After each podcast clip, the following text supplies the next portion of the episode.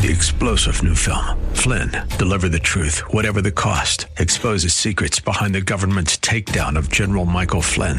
Flynn knew what the intel world had been up to. He ordered the first audit of the use of contractors. This set off alarm bells. He told the truth. He was the most dangerous person for Donald Trump to hire. They had to get rid of Flynn.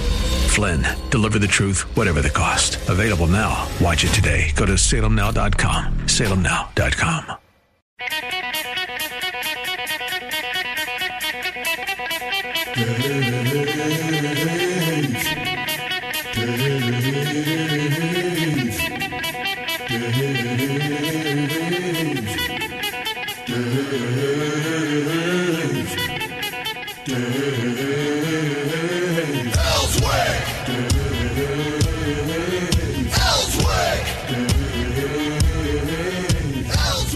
This is the Dave Elswick Show, and I am Robert Steinbeck filling in for Dave very early in the morning. Thank you very much. With me in the studio is Hannah Webb Howard. She is the uh, president and, let me emphasize, founder of the Second Amendment Society at the Bowen Law School. And I emphasize founder because every time I leave it off, she makes sure to correct me. She, in general, makes sure to correct me. Hannah, how are you this morning? I'm good. I'm good. I'm good. If you if you'll let me, I'd like to do a birthday shout out this morning. Sure. To my dad. His name's Greg Webb. He is an avid listener when I'm on. No, I'm just kidding. He's an avid listener. And he is the big five oh today. Oh my goodness. He's crossing an old the line. Man. That's it. It's all downhill from there. Yeah. So it's a good time. It's fun. That's terrific. Well, happy birthday. And what's uh, uh what what tell tell us a little about your dad. So he is a, he lives in Paragould, Arkansas, which is where I'm from. He um, works two jobs, so he's a firefighter, and he owns a small business. He owns a small construction firm, so he has a little bit of both worlds. That's great. Yeah. So they burn down, and he rebuilds them. Exactly. Exactly. It doesn't always work that way, but I mean, I guess it could. Watch out. Well, we are here this morning. We are going to talk about a number of topics, of course, as we always do. Uh, and we're going to have a number of guests calling in. And Chris Corbett is coming into the studio a little bit later as well. Let's start talking about, since you are the president, and did I mention founder of the Second Amendment Society at the Bowen Law School, tell me what you think is going to happen now in the next session, given that we have thankfully elected our good friend Dan Sullivan, now a state senator. So we're talking, of course, about Stand Your Ground. The Bowen, um, excuse me, the uh, Second Amendment Society at the Bowen Law School put on a wonderful presentation, uh, and, and several listeners to this show, based on our announcement, came to it, and we thank everyone for showing up.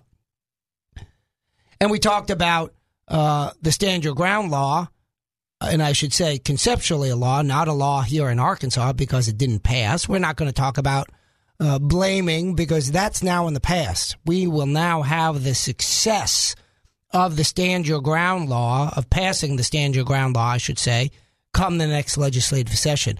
That is uh, as guaranteed as one can be guaranteed uh, by looking into the future. Indeed, not only is Dan Sullivan now in the Senate, uh, we've got Ben Gilmore coming into the Senate, uh, and it's going to be a more conservative Senate than it was before. We've talked, Hannah, you and I, both on the air and off the air, about how the Senate and the legislature in general in Arkansas is no doubt overwhelmingly Republican. What it's not overwhelmingly is conservative. Amen. And, of course, I don't care what the title is. I really don't. Aren't either. If you're an independent, well, of course, think about it. Trump was elected. He w- he was an independent until he joined the yeah. party, right? Well, I tell you, I have mad respect for independents because they may think freely the most among us, you know, and we're all guilty of it. You know, I'm a Republican. Therefore, if there's something I don't know terribly too much about, I'm going to vote with the party because that's what I'm supposed to do because I'm yeah. a Republican. And so independents think for themselves on every issue, and I have a lot of respect for that. So in a lot of respects, independents are, they're the backbone out there. Amen. Amen. And they're the they're the vote that really swings it in the general. But it's funny that you mentioned that, because I had um, been an independent, have uh, registered uh, unaffiliated, what I thought was my whole life. Uh, and then I was uh, having lunch with a friend who looked me up, and apparently like five years ago in one of the elections here, I was registered a Republican. Now, I don't know if that was a mistake on my part, on their part, uh, or I did it intentionally. I'm happy to do it. It's not like I uh, fear doing it. But with that, I was informed, I was informed of that. And come this election that we just had for the judges, we, of course, also had a primary. And I finally decided to consciously and affirmatively, because I don't recall the last one, register as a Republican. Because what's clear to me, and what's clear from the Dan Sullivan race, is that a lot of what goes on in Arkansas in deciding who will be our true conservative representatives goes on in the primary. Oh, absolutely. Right. And so for the first time, I consciously, meaning I don't recall that last one, I consciously registered to be a Republican here in Arkansas. And while I wholeheartedly agree with you on the value and virtue of independence, both ending with a C E and T S for those paying attention, uh, at this point, from a practical standpoint, I said, you know what? I'm going to have to be a registered Republican. I don't mean that in a bad way, but I've got to step up to the plate and do it, because I need to exert my influence as a voter, meaning the same influence that anybody else exerts, and vote for the candidates that are important to me. Now, I don't, I didn't get to vote for Dan Sullivan because I'm not up there in the Craighead County district, but I know that going forward, there are enough contested races that I felt it was appropriate to do. Well, and I tell you, Dan, so first of all, you have a terrible memory. The viewers, huh? the, the listeners what? need to huh? know that. You have a terrible memory, so I'm not shocked that you don't remember how you registered. Well, while that said, uh, I think there's at least an equal chance that somebody, some bureaucrat messed it up. Yeah. Right? Uh, yeah, so, sure. Uh, my lack of memory is uh, uh, can't be um, uh, held up as the only lack of virtue when we're talking about the quality of bureaucracy.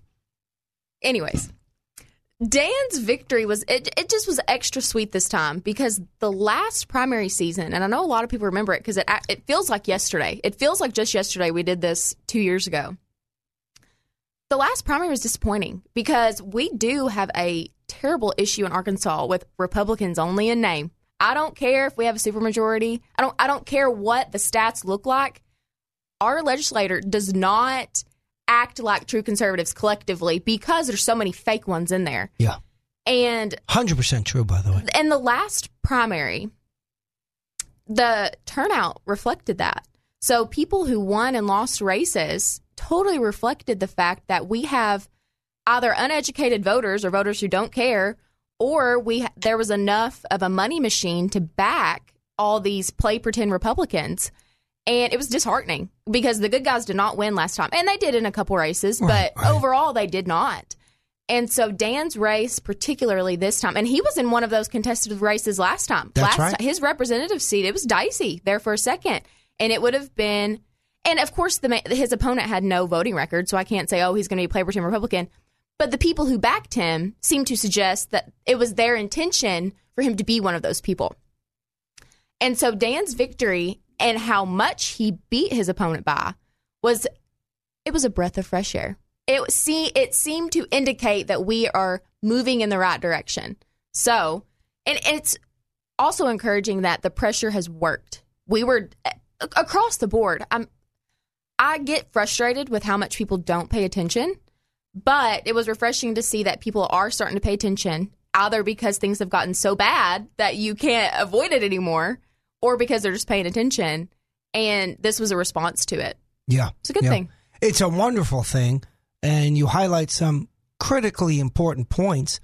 You know that when Dan ran six years ago for the Senate uh, against the same opponent that he now beat, uh, Dave and others supported the opponent because Dan had no record, and the opponent made broad and strong claims about how he would vote. He was the perfect candidate in the primary. He was. On paper. On paper. Exactly. Mm-hmm. Exactly. And so when you have a candidate with a voting record, the proof is in the pudding. and you look at that record and someone tells you, I will do this and I will do that, and they haven't done it, you choose the other candidate. So what's perplexing is the word to me, how they think they're going to get away with it. Do they like? Do they actually think that they are so insulated by all their, I want to call it establishment, quote unquote, backing that they can they they genuinely believe that they can get up there and do whatever they want and it'll be okay and they're insulated? I think it's actually a wonderful question. I really mean that, because there is a problem in democracy.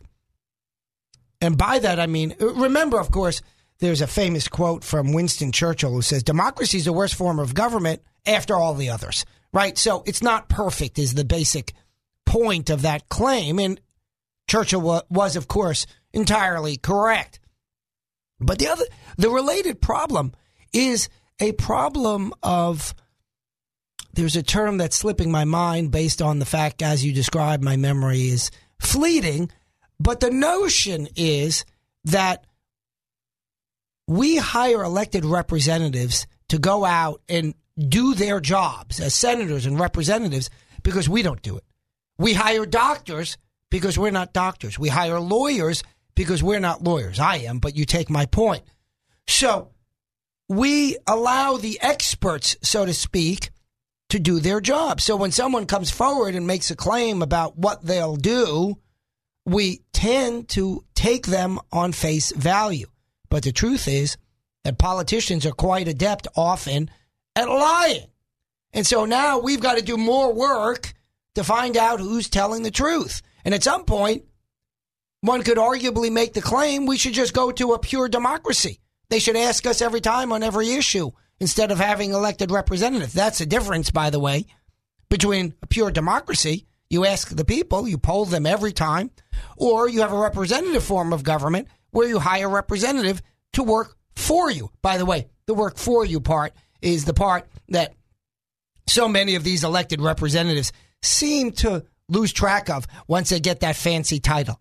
It's really remarkable. So, and that was what was hard in Dan's race, because Dan actually is the opposite of all those things. He really is who he says he is. He really tells the truth. He really is a good, genuine guy who I know for one hundred percent fact is going to go down there and do what he says.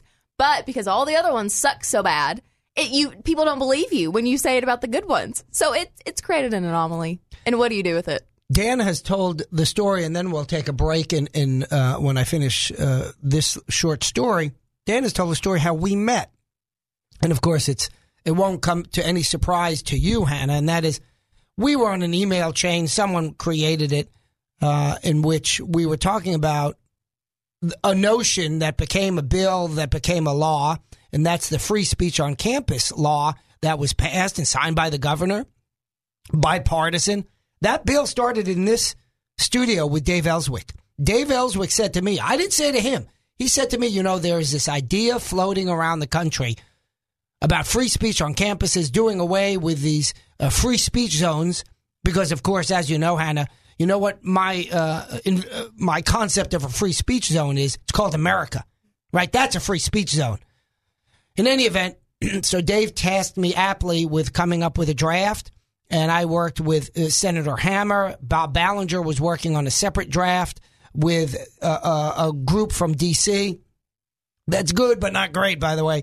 Uh, and and we uh, worked on it, and then Dan was on this email, and he had a draft that uh, was provided to him by somebody else, and he sent it around and said to you, hey, folks, I got this draft. What do you all think of it?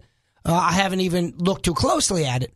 And I criticized it as far, as hard as that may be for you to be- believe. And Dan, I didn't know Dan at all. And Dan sort of, he describes, he said, well, who's this guy even? I don't even know who he is. And he's criticizing this thing that I sent around. And then he went through the bill in detail because he hadn't yet. He just said, look, someone submitted this to us. And he said, you know, Steinbuck's right. By the way, that's a phrase I like to hear. And he said, Steinbuck's right. Uh, and he said, I got to talk with this guy. And that's how I met Dan. It's funny how you've made most of your friends, most of your yeah. stories with your right. friendship start out, well, I told them they were wrong. Right. Well, we kind of got into a little bit of a fight. Right. Well, you see, how, that's how you've made all your friends. Because I'm a shepherd, you see. And I'm leading the flock. right off so the full of right off the cliff. Zach, am I right? We're like lemmings. We're all walking off the cliff. We're laying there on the bottom. The the ocean is hitting us. We're done. With that calm thought, maybe we should take a break. What do you think, Zach? This is Robert Steinbuck. I am filling in for Dave Elswick on this Friday morning. It is Friday, right, Hannah? I can't even tell anymore. It is Friday. Thank you very much. And I'm talking with Hannah Webb Howard here in the studio. Hannah Webb Howard is the president and founder, did I mention founder, of the Second Amendment Society over at the Bowen Law School. But I do happily mention that, in fact, I am the faculty advisor, for whatever good that is, steering her in the wrong direction whenever I can, I'm sure. But I mention all this to say that, Hannah, you know I'm originally from New York. I know the listeners can't tell because I've got that heavy Southern accent now. Wait, what? What? Uh, but that notwithstanding, right? I would, if I was up in Paragould, people would think I was third generation Paragouldian. Am I right about that? Sure. And it, sure. sure. In any event, right? Uh, my point, in all seriousness, is to say, to tell you that since I'm from New York, I've been here now, by the way, longer than I've lived anywhere as an adult. Uh, so uh, that's kind of remarkable. I think it's just too late to shed the accent. Uh, but in any event, I grew up in an environment where owning firearms, and in particular handguns, was an overwhelmingly challenging act. I achieved it, as I often do. No, uh, uh, I achieved it, but it was overwhelmingly challenging. And down here in Arkansas, amongst other places, Uh, we recognize aptly that you have a constitutional right. Now, we can also say, I think it's fair to say, in fact, that it's a God-given right. Now, what do I mean by that? There's nothing in the Ten Commandments that said, thou shall carry a gun, right? But the point is that if you read the Bible, you understand that the notion of self-defense and preservation uh, is critical. It's throughout. Of course, if we didn't recognize that notion of self-defense and self-preservation, and we look at the Old Testament, the books that I uh, focus more the on, books shall that we you say, recognize, right, right. Uh, it's not that I don't recognize; I focus more on them, right? Uh, we, it, it, it's uh, the well, certainly the first five books are focused quite distinctly on the preservation of the Jewish people, the chosen people in the Old Testament. And so this notion of self-defense has many sources. Of course, biologically, we can conceive of the fact that no um, biological entity survives without some notion of self-defense. And it's wired into our biological scheme. It's literally wired into us. Exactly. Uh, and so you come down to a state like Arkansas from somewhere like New York or Massachusetts or Illinois or California. I've picked all the liberal states. All the states, by the way, that if you have a concealed carry license in Arkansas, you still can't carry in. That's why we need a federal law uh, that allows uh, carrying across the nation. But that notwithstanding, uh, we uh, I mention all this to say that it's it's freeing when you come to a state like Arkansas and they say to you, "Hey, you want you want to drive? You you can drive. You know, here's your driver's license. You want to carry a gun? Well, you can carry a gun. Here's your license." And by the way, I don't want to get into, at this moment, the dispute, as well as without a license, meaning pursuant to constitutional carry. However you get there, you can carry. And that's a really remarkable thing. And it, and it speaks to this issue of freedom, and as does the notion of stand your ground, which we'll talk about after the break. Uh, I don't want to... Uh, Zach, how long do we have now? Uh, one minute left. But this notion of individual freedom. And with individual freedom, by the way, Hannah and everybody else, comes some risk. You let people make decisions for themselves. And responsibility. And there it is. And there it is. So it's interesting. I'll say this quick. At the Stand Your Ground Forum, I talked to one of the viewers here, and they were from Chicago. And they said the exact same thing you did. It has been liberating moving down here. That was the exact words they used. Yeah, I think that's exactly right. And so when I say things like God bless America and God bless Arkansas, I really mean it.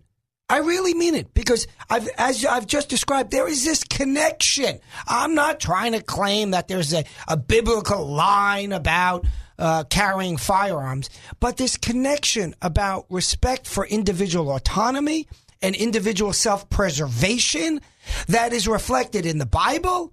And you don't have to believe in the Bible. You can believe in some sort of higher power elsewhere. Believe whatever you want. Even if you believe in science, because it's right. wired into our bodies. That's exactly right. And it's reflected in the Second Amendment, the, the state's version, which happens not to be the Second Amendment, so it doesn't much matter, and ourselves. With that, let's take a break. We'll be back. This is the Dave Elswick Show. I am Robert Steinbuck here with Hannah Webb Howard in the studio this morning, Friday. Hannah, we are, as we often do, talking about gun rights. We do so because of our mutual interest.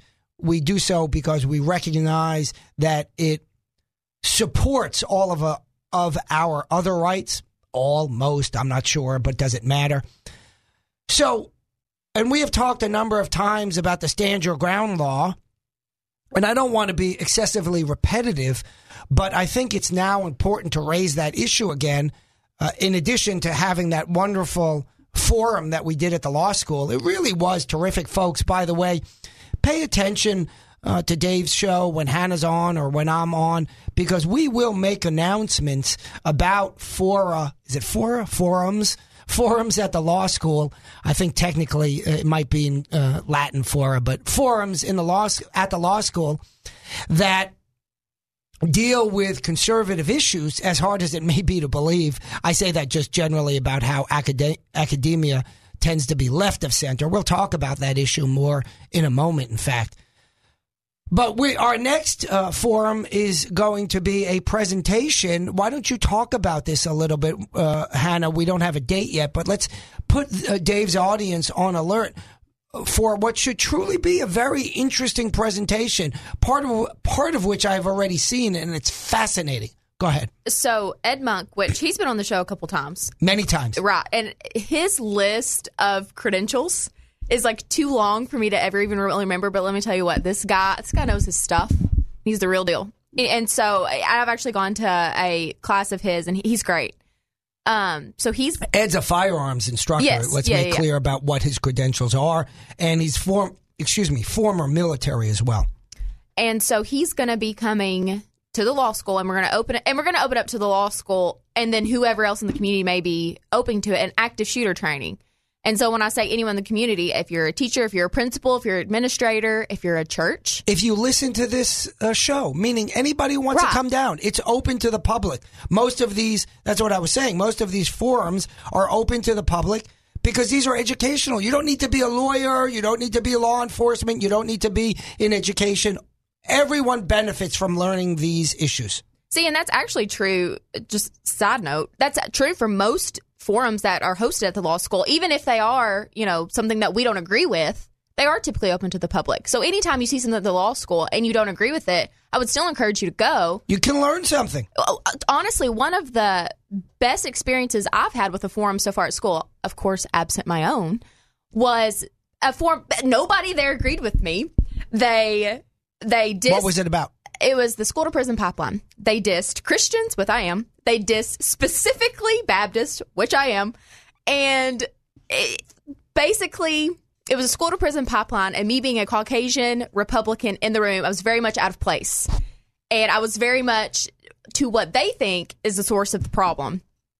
And, you know, that's, and that's a whole other conversation. Well, but, but can I tell you one quick uh, comment on that? Uh, I was talking with students, as I often do. And it's not the first time it came up, and someone said, well, that's a bunch of old white men. And I said, you know, just F Y I, maybe know your audience. I'm an old white man. Yeah, so it's that, and that's funny because people, it, it takes, it generally, it takes a lot to offend me. I don't, there are so many things in life I should take issue with or I should be offended by. I don't care. I, I have so much more respect for you to tell me what you think than to play nice with me. Because I genuinely don't care. But it's so funny how many times people will make, like, offhand comments. And and this has been a new thing for me since I've been in Little Rock, and particularly in law school. And I'm just like, If it was anybody else, they would have taken huge issue with that. It's just for the fact that I genuinely don't care. And I and I respect your position, because I'm sure there's several things that I could say offhand that you would be super offended by. So beside the point, that forum itself was so educating for me because, and I say this often, if you don't reach out and try to understand what the other side thinks, you can't beef up your own arguments. Yeah, I don't know the word it for doesn't, that. It doesn't help your position to be in an echo chamber. Yeah. You know what your position is. Now, you, having a conversation with someone who agrees with you might give you additional evidence, additional support. So it's not without any merit. But really having a conversation with someone who disagrees with you, if you if it can be done in a, uh, a mutually productive way, is is far more beneficial. And I also hate the concept that if people agree with you on a certain issue, you can't be their friend. That's well, course, are you, and you can't have some like come out of real, like there's so many friends, and law, law school has been such an incredible experience for me. I have made so many friends who I guarantee you, if we sat down with a checklist, we wouldn't agree on a single political topic. But who cares? Exactly. Who cares? As long as we're open and honest and good friends to each other, what difference does it make? And and I also say that to say uh, the right tends to stigmatize the liberals as the cancel culture, blah, blah, blah. And I'm not saying that they aren't, but I say that to say it's not every one of them. I, not at all. Not at all. And in my experience, I've had a wonderful experience with the other side. And they are genuinely open, welcoming people who... We're, we may not sit around and talk about politics on a Friday night, but if we did, it would be a respectful conversation. It's interesting that today, in modern society, it's the left that is less tolerant of the opposing viewpoint than it is the right. I don't think that's always been the case. In fact, I'm confident it hasn't always been the case. But that's what's really remarkable.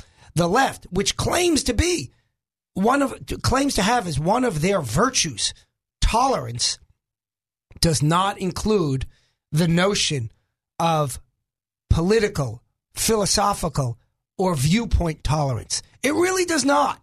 Now, as you aptly say, Hannah, there are plenty of folks within the left that do exhibit that quality, and that's a great thing. But there are many who don't.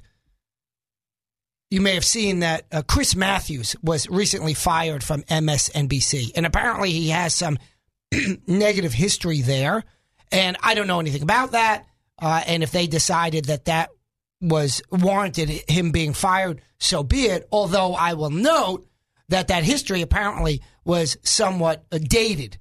That doesn't make the behavior correct, but I don't understand where the realization of that dated history came about, other than it apparently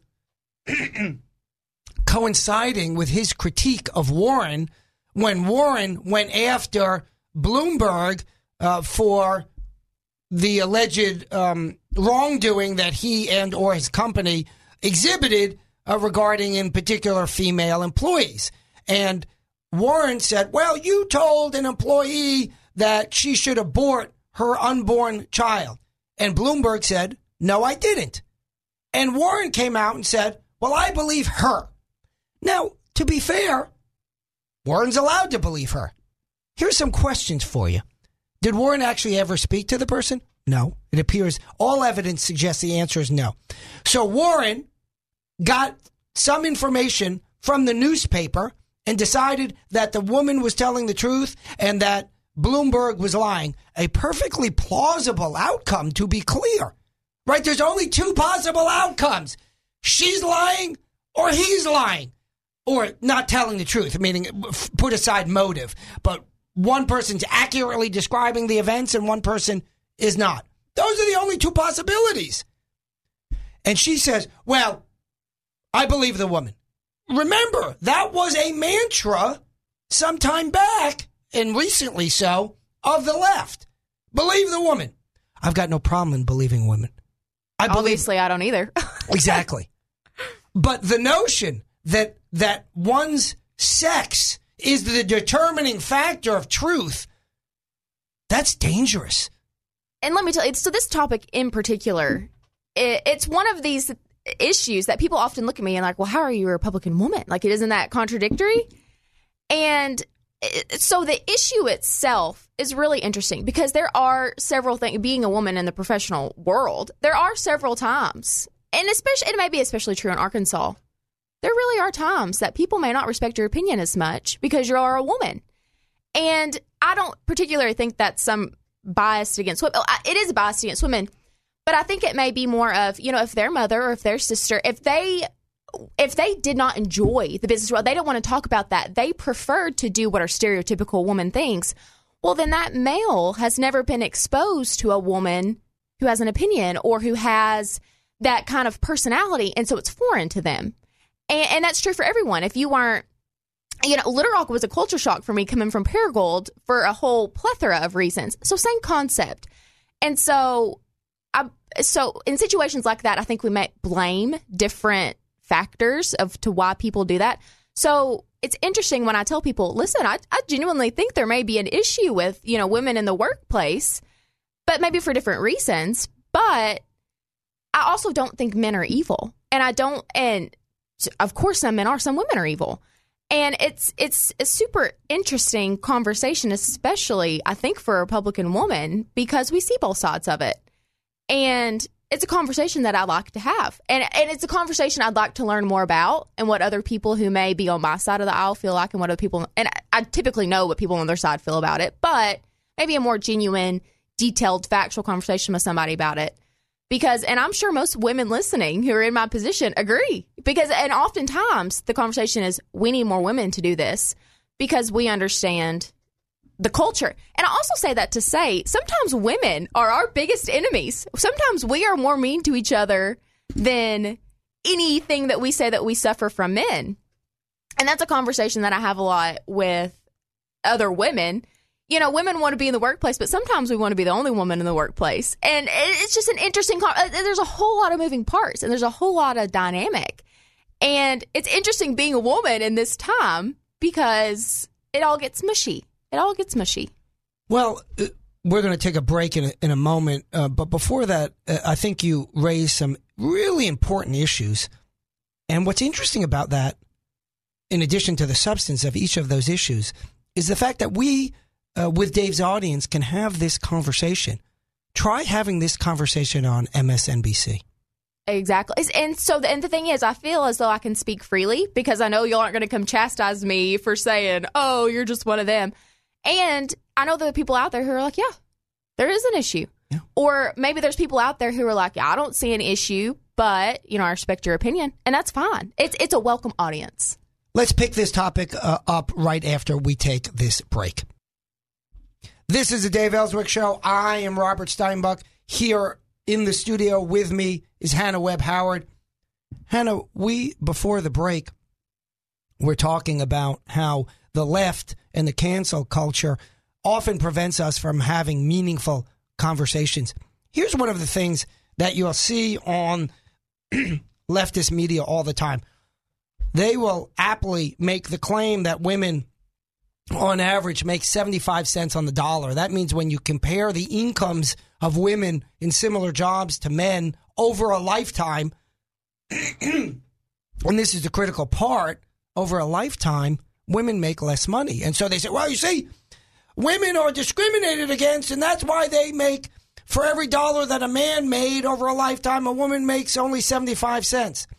Were you aware that of that seventy-five cents, uh, twenty, about twenty of them, meaning uh, well, uh, uh, about twenty cents, reflect the fact that women drop out of the workplace, somewhat unsurprisingly, uh, to have children and raise those children, meaning if you adjust for the fact that women don't work five, ten, fifteen years of their working lives, if you adjust that number, women make about ninety-five cents to the dollar of men. That's not identical. There's still something going on there, generally known as statistical discrimination, and we don't need to get into the details of what that means, but it's something that is generally considered to be inappropriate.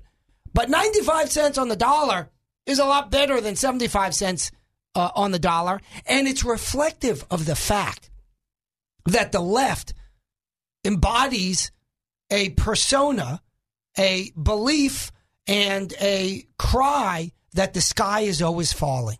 right? Uh, with uh, climate change. Oh, the, the Earth is going to crack in half in about a week and, uh, and a half, right? We're going to go tumbling into the moon and then the sun in about three months.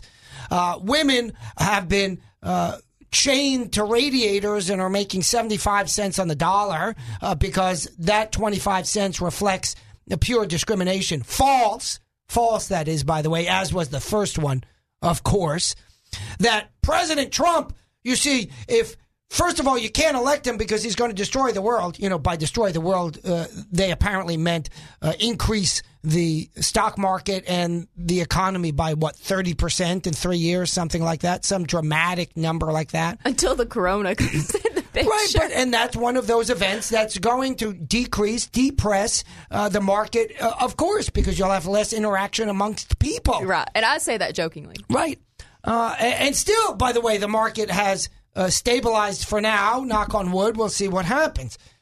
In any event, this is the problem with the left. It's always the sky's falling, the sky's falling. And they, uh, Hillary Clinton said, I wasn't elected because of misogyny. You know, by the way, I always enjoyed how the excuses for her failure to get elected rotate, right? There was, there was Comey. There was misogyny. There was the basket of deplorables. None of it was her responsibility, albeit recently she said something like, well, maybe I should have gone to those locations that actually voted against me. You think? You think? You know, she she broke the secret code to getting elected. Meet the people that are going to vote for you. Well, and that was one of like the remarkable, like landmark differences between her and Trump. And what a lot of people credit his victory to was, I mean...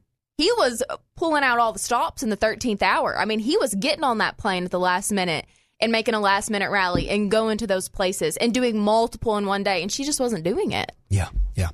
Well, and of course, then right thereafter, the left had to try to discredit the president. So it was for two plus years, Russia collusion. Right.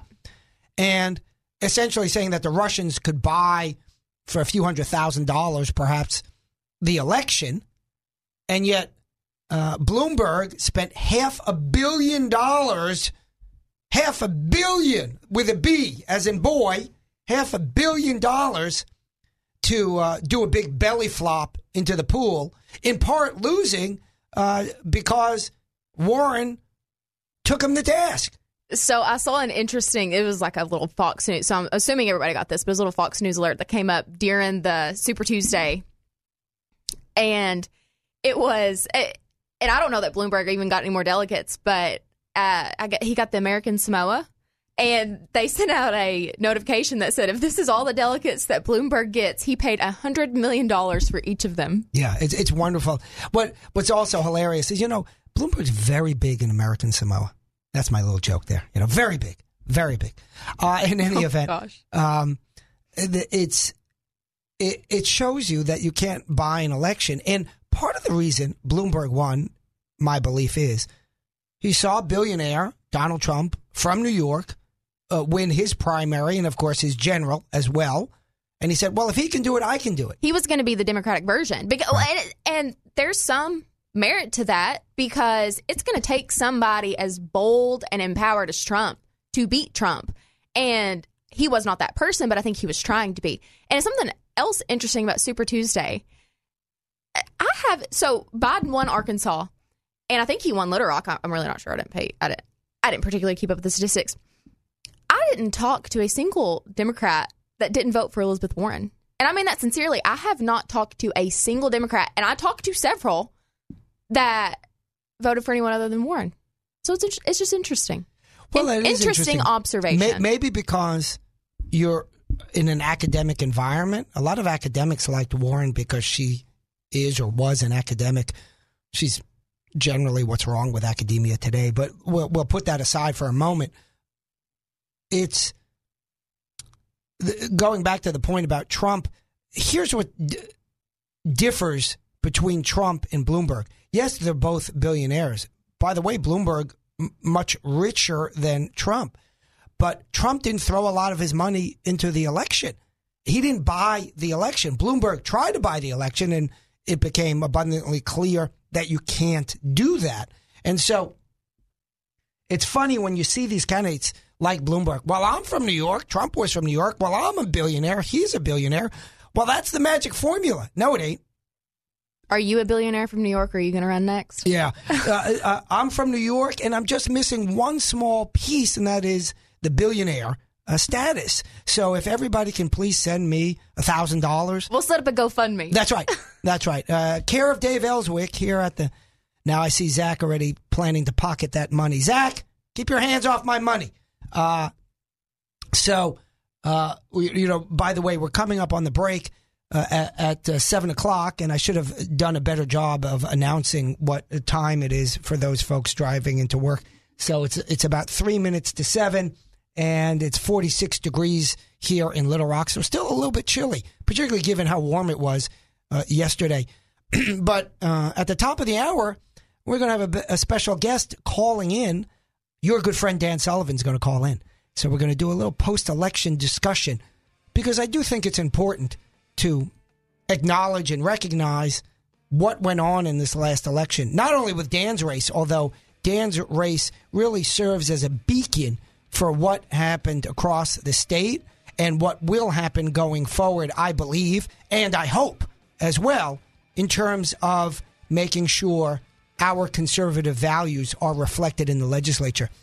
When I met Dan, and I described earlier in the show how we met, and as you say, I, I uh, what was it? I, uh, I um, insulted my way into a friendship, something along those lines.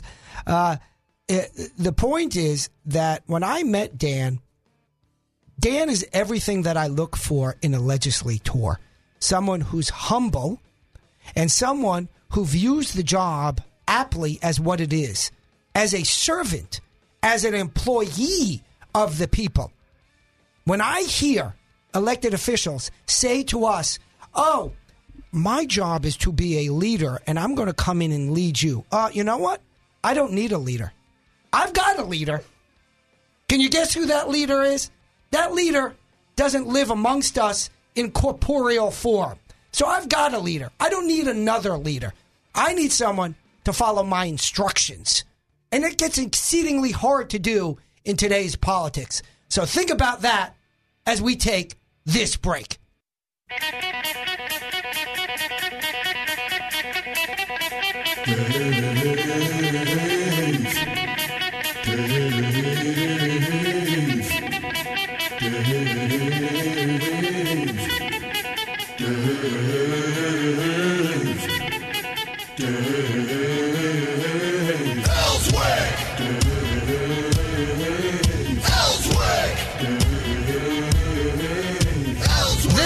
Elswick Show. I am Robert Steinbuck here in the studio. It is seven oh seven a.m., forty-five degrees here in Little Rock as you all are driving into work, no doubt. In the studio with me is Hannah Webb Howard, president and founder of the Second Amendment Society at the Bowen Law School. And am I right, Zach? On the line we have with us Senator-elect, Senator, I'm just going to call it Senator Dan Sullivan. Dan, how are you? I'm doing just great, Robert and Hannah. Good to talk with y'all. It's great to have you on the air. And part of the purpose, of course, of the conversation is just to celebrate this wonderful victory for the people. And I mean that sincerely. It's a great accomplishment for you, no doubt. But I'm less concerned, I must be candid with you about that, than I am about how wonderful this is for the people of Jonesboro, Craighead County, and the state of Arkansas. Let's talk about the election. And at this point, we don't need to, as you're well aware, talk about your opponent as much as I want to talk about what your election reflects in terms of the desires of the people of not only your district, but of the state of Arkansas. What do we see going forward with you now as a senator? Well, first of all, Robert, let me say that, you know, we won because we trusted the people. And I think it, it really uh, sparked a chord with the people of Craighead County when I would go and sit in the bleachers, you know, go to church with, go to coffee shops. You know, for months, uh, we did that every day, every night, uh, and just went out and talked to the people to find out what they wanted. Uh, what, what were their thoughts on issues, and really had true discussions And I actually, as you mentioned earlier in the show today, uh, trust the people.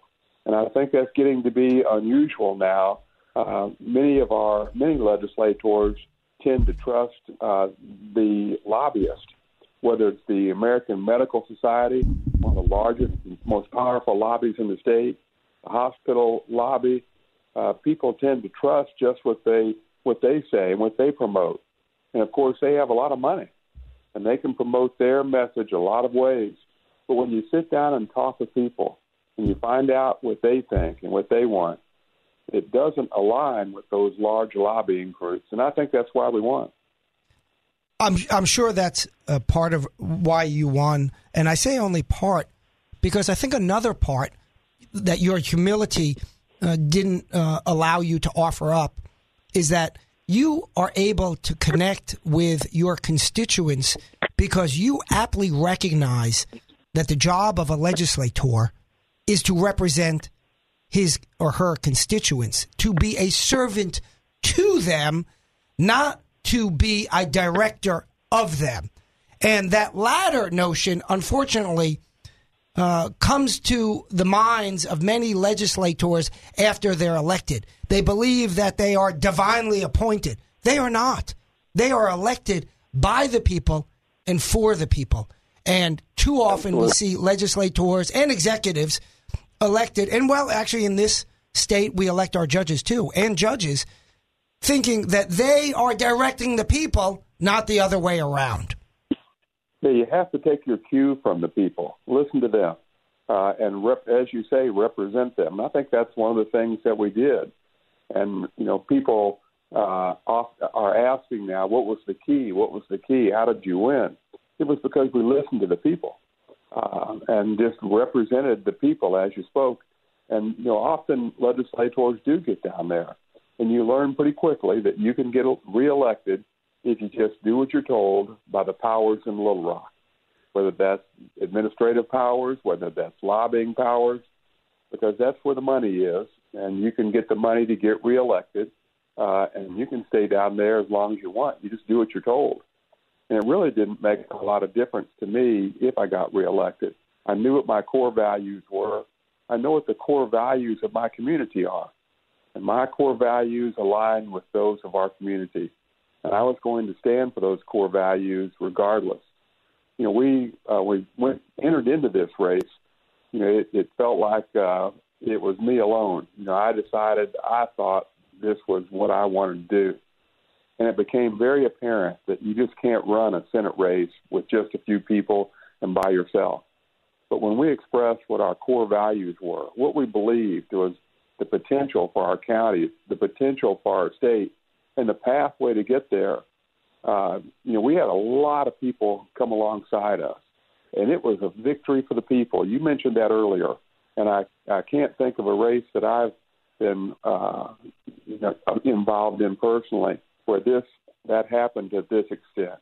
The people won here, and they beat some powerful, powerful lobbies and powerful people in the state uh, and beat them overwhelmingly. And I hope that sends a message, and I think you mentioned this earlier also. I hope it sends a message around the state that the people rule. I think that's part of what our country was founded on, wasn't it? Indeed, and it's such a critical notion. I think it's so important when we see ele- what what I see you as, what I call the reluctant elected official. And by reluctant, I mean not reluctant to serve, but someone who's not actively pursuing the position for his own self-aggrandizement. And too many elected officials do that. I remember I once was in law school, you serve, you you often work on a on a journal, a publication. And then the next, you do it first year as an apprentice, essentially. And the next year, they the outgoing members pick the positions of the uh, rising members. And they come and they talk to you and they say, well, we think you might be good for this position or that position. And then if you uh, have the opportunity, you can choose amongst them.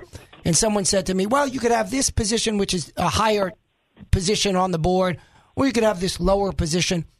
And I was interested in the lower position because it, the job function was something that interested me. I didn't care about the title. And the person couldn't understand this. But the other one has this other title. So I don't care about the title. Now, if you like that other thing, do the other thing. But if you like the yeah. thing that I like, do the thing that I intend to do the thing that I like. And so when someone runs to be a state rep, when someone runs to be a state senator or federal as well or governor, whatever it may be, and they're interested in that title, I'm not interested in them. But if they're interested in the job, and with that comes the title or not, who cares, then that's the person that I want representing me. Yeah, you're absolutely right. And, of course, as a uh, state senator, uh, it, again, you just have to work with a lot of people. Uh, we had people knocking doors uh, and just coming to us. Can I knock doors? Can I make phone calls? Uh, you know, we had people of our faith community here in Jonesboro. And, you know, many churches in the South are very reluctant to get involved. And I understand that there's a, a misconception in my mind about separation of church and state. But most people believe, you know, we want to have a, you know, keep politics out of church. And I'm respectful of that. Robert, we had people walk out of those church doors and then start knocking doors for us. Uh, you know, they would walk out of church and start uh, making phone calls for us uh, just because of the shared beliefs that we have. And I think that's the, the key to, the, to our victory was it was a shared belief. It wasn't the belief of others. It was the belief that we all shared. Uh, and that's for the common good of our community. Uh, we're excited about it. It was a, a great race, a hard race. Uh, you know, some said it was um, a little bit dirty, but, you know, that, that doesn't bother me. You know, I don't take well, I, these things personally. I don't and, buy uh, it. We, I don't buy it because the claim of the, the claim uh, th- that you describe quite literally, quite literally, was you when you and your supporters, amongst them me, by the way, as you well know, I don't need to, to tell you of that, said, wait a second, your opponent is saying that he supports X when he quite literally voted the other way. So if telling the truth about the opponent is as you describe, then so be it. But clearly it's not. And this is, you know, I, and I don't want to have to dig up all, all the past. We, you had a, essentially a sixty percent uh, to forty percent victory. So it's clear that your message came through. And truth matters, as I've uh, been known to say, including in your race, if you recall. Truth matters. And the truth is that you were the conservative choice. And, hey, so be it. Meaning, if there were more leftists in Craighead County than there were conservatives, you wouldn't have won. I live in a district that's over that, that would be very difficult for a conservative to run in because there are a lot of leftists. I'm not going to change my views because of that, but I'll either not run or there's a good chance, should I have run, that I wouldn't be successful. So be it. But my views are my views. Yeah, and I think that's one of the things that we uh, did a really good job of, is getting um, our message out there. What do we believe? And being very clear about that. And if we had differing views than, our, than my opponent, we were very willing to talk about that. Uh, you know, here's here's how he voted, here's how I voted. Here's what he thought about those issues on record. Here's what I thought about those issues. And when the people found out about that and we uh, they examined, and we had a lot of people that did the research, Robert, and that's one of the things that I was so uh, thankful for and almost surprised at.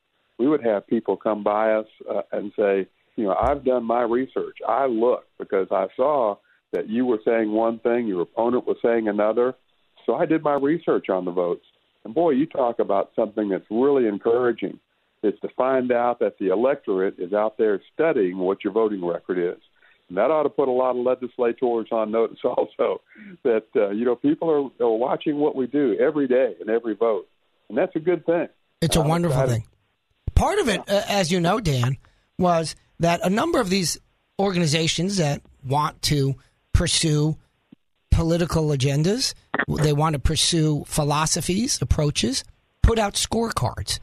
And you uh, ran the table on conservative scorecards. And what I mean by that is, look, if the um, um, Planned Parenthood put out a scorecard, you would get a lousy grade because you're pro-life. And you know what you would say? That's a correct grade. I am not uh, a Planned Parenthood supporter. So different groups Of course, now I'm, let's look at the conservative groups like the N R A, and we'll talk about that. And by the way, upcoming on the show, after you're off, Dan, at, I think at the eight o'clock hour, we've got the N R A rep calling in. We're going to discuss, oh, yeah, the N R A's wonderful support for you. But the point is, this is a tool for the constituents to learn about their candidates. Different groups put out scorecards. N R A, obviously gun issues, uh, Conduit for Action, Uh, conservative financial uh, values, uh, Americans for Prosperity, similar conservative financial issues. And you ran the table. You ran the table because they accurately reflected your views. I'm not saying that some private organization couldn't get it wrong at some point, and then we would have to highlight that they made a mistake. But in this case, they got it right. And that's a tool for people to learn about their candidates, and they learned well about you. Yeah, like you say, the information is out there, uh, and it's so encouraging to see that the people, you know, again, the people rule, and if the people are uninformed, then it's very then rule will be uninformed, and government will be uninformed. Uh, so, you know, good. I'm excited that people are taking an interest. Listening to your show helps educate voters, and Dave's show, you know, it helps educate voters on what the issues are that affect their everyday lives. You know, we listen to people as they talk, and, of course, taxes was incredibly important to people. They are really concerned about their taxes going up and going up. Uh, you know, the road tax that's coming up and the, the amendment coming up. You know, uh, we are getting ready to, to vote on whether we're going to give our money uh, to an unelected commission, and that unelected commission will then determine how to distribute the money around the state.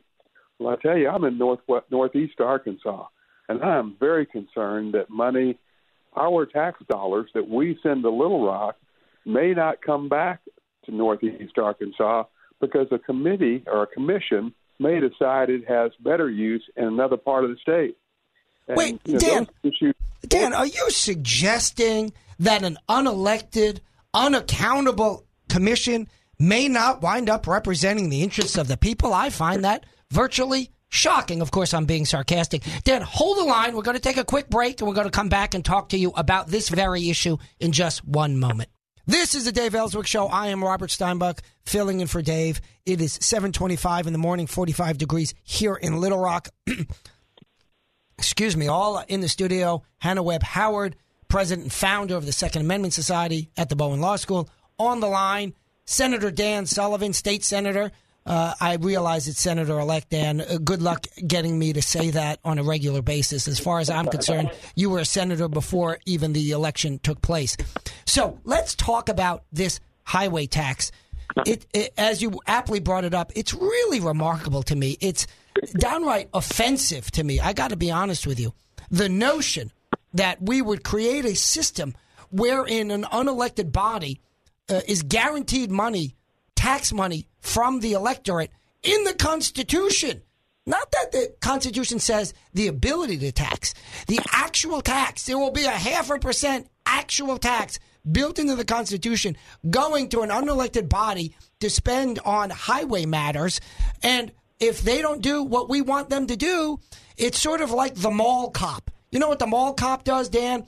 When someone steals something from the Spencer Gifts and he's running the, in the opposite direction, the mall cop screams out, "Stop, or I'll yell stop again." Right? And that's how we as the people will be able to operate with this unelected commission collecting billions of dollars over time from the elected. Stop spending our money in a way that we don't want you to, or we're going to yell again, "Stop spending our money in a way that you don't want us to." Yeah, it's just unbelievable. And, you know, Robert, uh, I hope that message can get out there because, you know, the the uh, Highway Commission now uh, is going around the state telling people that if you don't pass this tax, your roads will collapse. Well, that's absolutely not true. It's a lie. That power is vested in your legislature. And if the people rule, then the people need to tell their legislators, we do want to be taxed or we don't want to be taxed or our roads do need to be fixed. And I think overwhelmingly we're hearing from the people that we need our roads fixed. Uh, well, how we go about that, there are ways to do that without raising taxes by going to our general revenue as many other states do. But, well, and of know, course, Dan, as you aptly know, we don't even have that half cent tax in the Constitution yet, although they are collecting that tax now. But this notion that the world is going to come to an end if we don't build into the state Constitution a, a lifetime tax to an unelected uh, bureaucracy belies history. What have we done? Just take the last fifty years. What have we done then? Do we not have roads? Have we fallen into the center of the earth? Is this a, a Jules Verne novel? What is going on here with these? This is the typical leftist claim, as they have made with all things, right? Oh, well, the earth's going to split in half in the next two months because of climate change, right? Everything is, oh, the world's going to come to an end because we're going, going to enter into nuclear war because uh, we elected Donald Trump. None of these predictions of dire consequences have come true. That doesn't mean we don't plan for the future, but don't scare me into trying to make a stupid decision and giving power to an unelected bureaucracy with billions of dollars is exactly the wrong thing. As I mentioned on the air before you joined us, the famous quote that says, democracy is the worst form of government next to all of the others. And so while giving the choice on how to spend our money to the legislature is going to certainly have its element of inefficiency, you know what's worse than that? Giving that decision-making to an unelected bureaucracy. We've got less than a minute before we take a break, and we're going to carry you over through through that break if you're available. What's what's your thought on that in the last twenty seconds or so? Absolutely right, and we just need to continue to help get that message out to the people, because we do not need an unelected commission deciding where your hard-earned tax dollar go. It needs to be to your elected official. And if you don't like the decisions your elected official is making, you can fire them. You mean the way that we uh, fired one state senator to hire another state senator? I'm not going to use any names, Dan, where the second one is going to observe the will of the people. Think about that. We're going to take a break right now. This is the Dave Elswick Show. I am Robert Steinbuck, filling in for Dave. It is seven thirty-five in the morning here in Little Rock, forty-five degrees in the studio. Hannah Webb Howard, who is uncharacteristically quiet during our interview with Dan Sullivan, perhaps because I have not let her get in a word edgewise. Dan, we were going to have to do something about that. But before we let her, I want to raise with you uh, an important issue that I touched on before the break, and that is a number of good conservative organizations put out good scorecards, and one of them did a very important job, and that's the N R A, of course. And here's what I want to say about the N R A. At times, I've been critical of the N R A when I think they were a little slow to step up to the plate to do things. They are a large organization, and at times, they can demonstrate some bureaucracy. But at many other times, many, many other times, they do excellent yeoman's work getting out there and informing the people as to who is the pro-Second Amendment candidate and who is not, the pro-gun rights candidate and who is not. And I am having later on the show the representative from the N R A to discuss what they did, to compliment what they did. But they really did a remarkable job in your election in demonstrating, in clarifying, in informing for and informing the electorate about how you have a history, a documented history of being pro-gun, pro-Second Amendment, and your opponent did not. How important was that in this election, Dan? Well, it's always hugely important when people uh, have a good debate. And, of course, the N R A, we've had debates about issues all along, but they stood up in this one, stood strong for um, what they stand for, you know, their principles and what they stand on.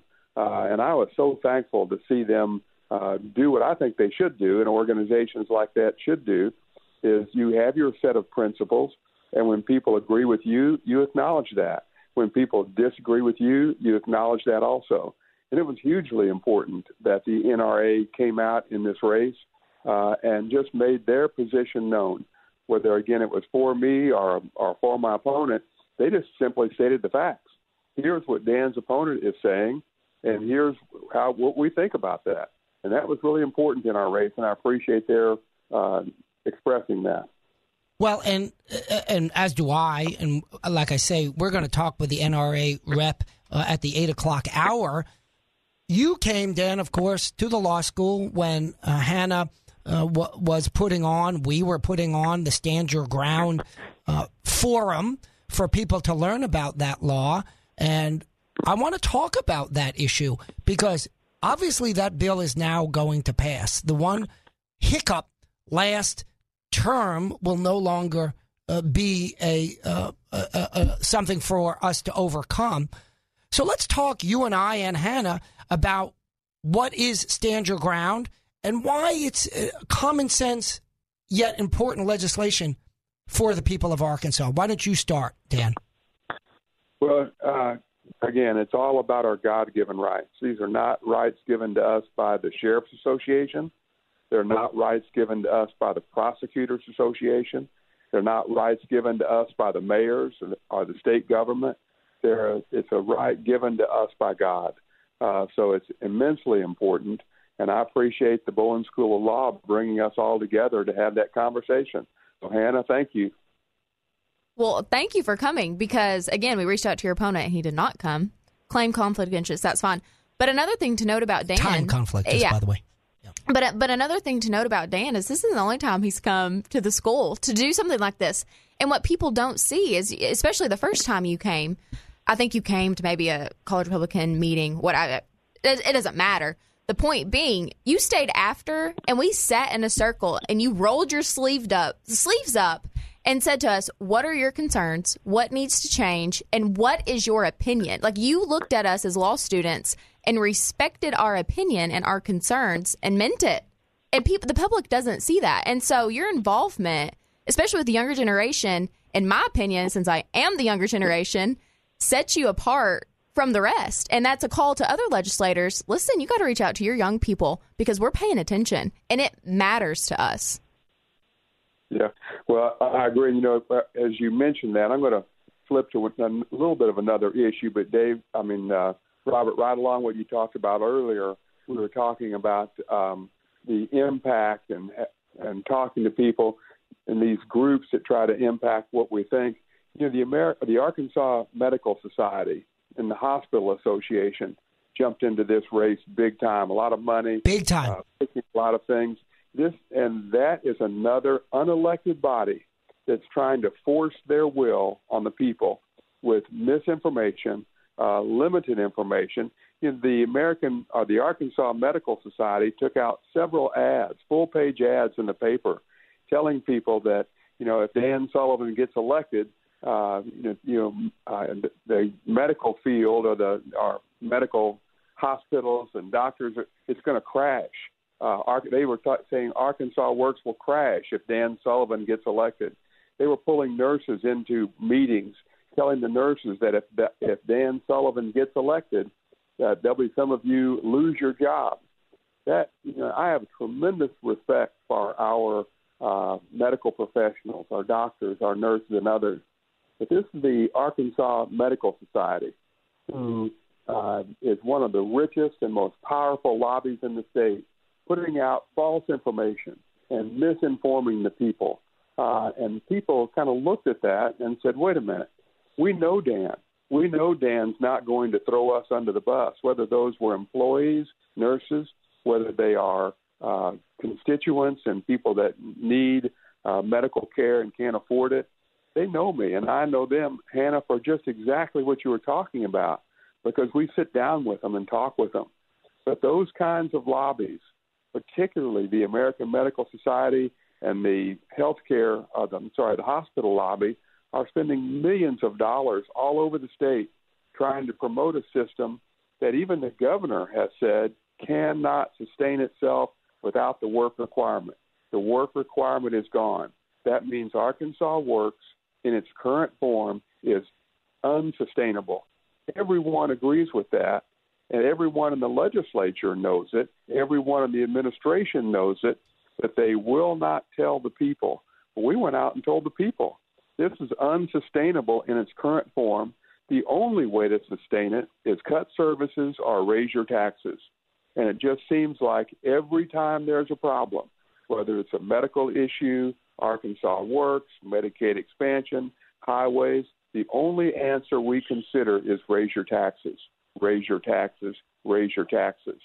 And people are just about tired of that because there absolutely are other solutions, and the people are looking for legislators who will examine those other solutions in an open way and try to make better decisions. Dan, you know what's really telling about this is, like any organization, we talked about a bunch of private organizations a moment ago that put out scorecards, and I, I said that I thought that was a good idea.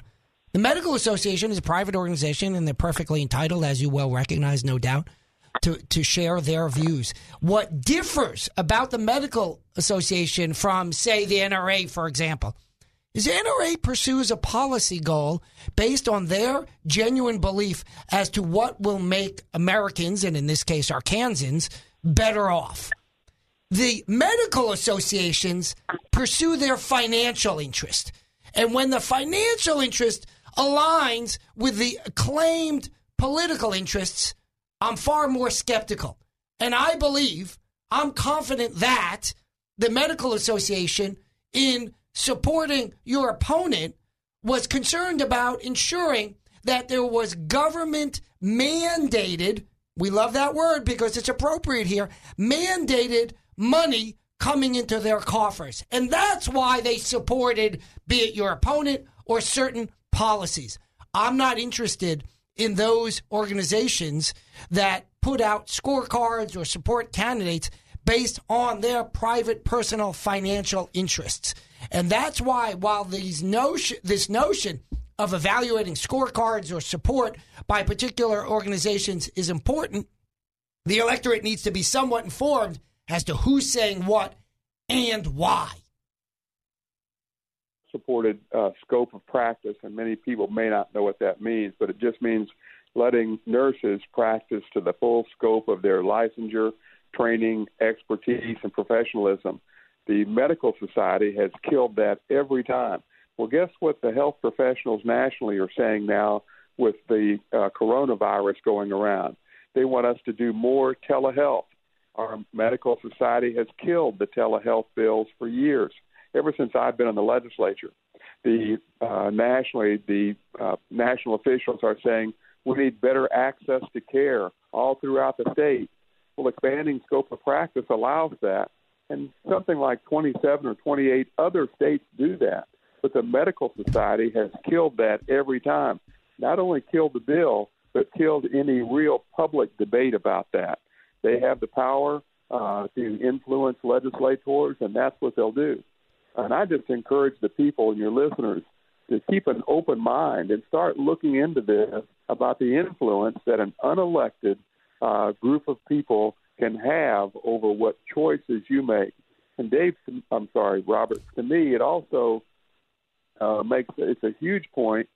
If I want to, as a free American, if I want to choose to use telehealth, if I want to choose to use an uh, C R N A or an advanced practice nurse, if I want to make those choices, who is the Arkansas uh, Medical Society to tell me I can't? That's exactly right. I'm an elected board. It's my choice.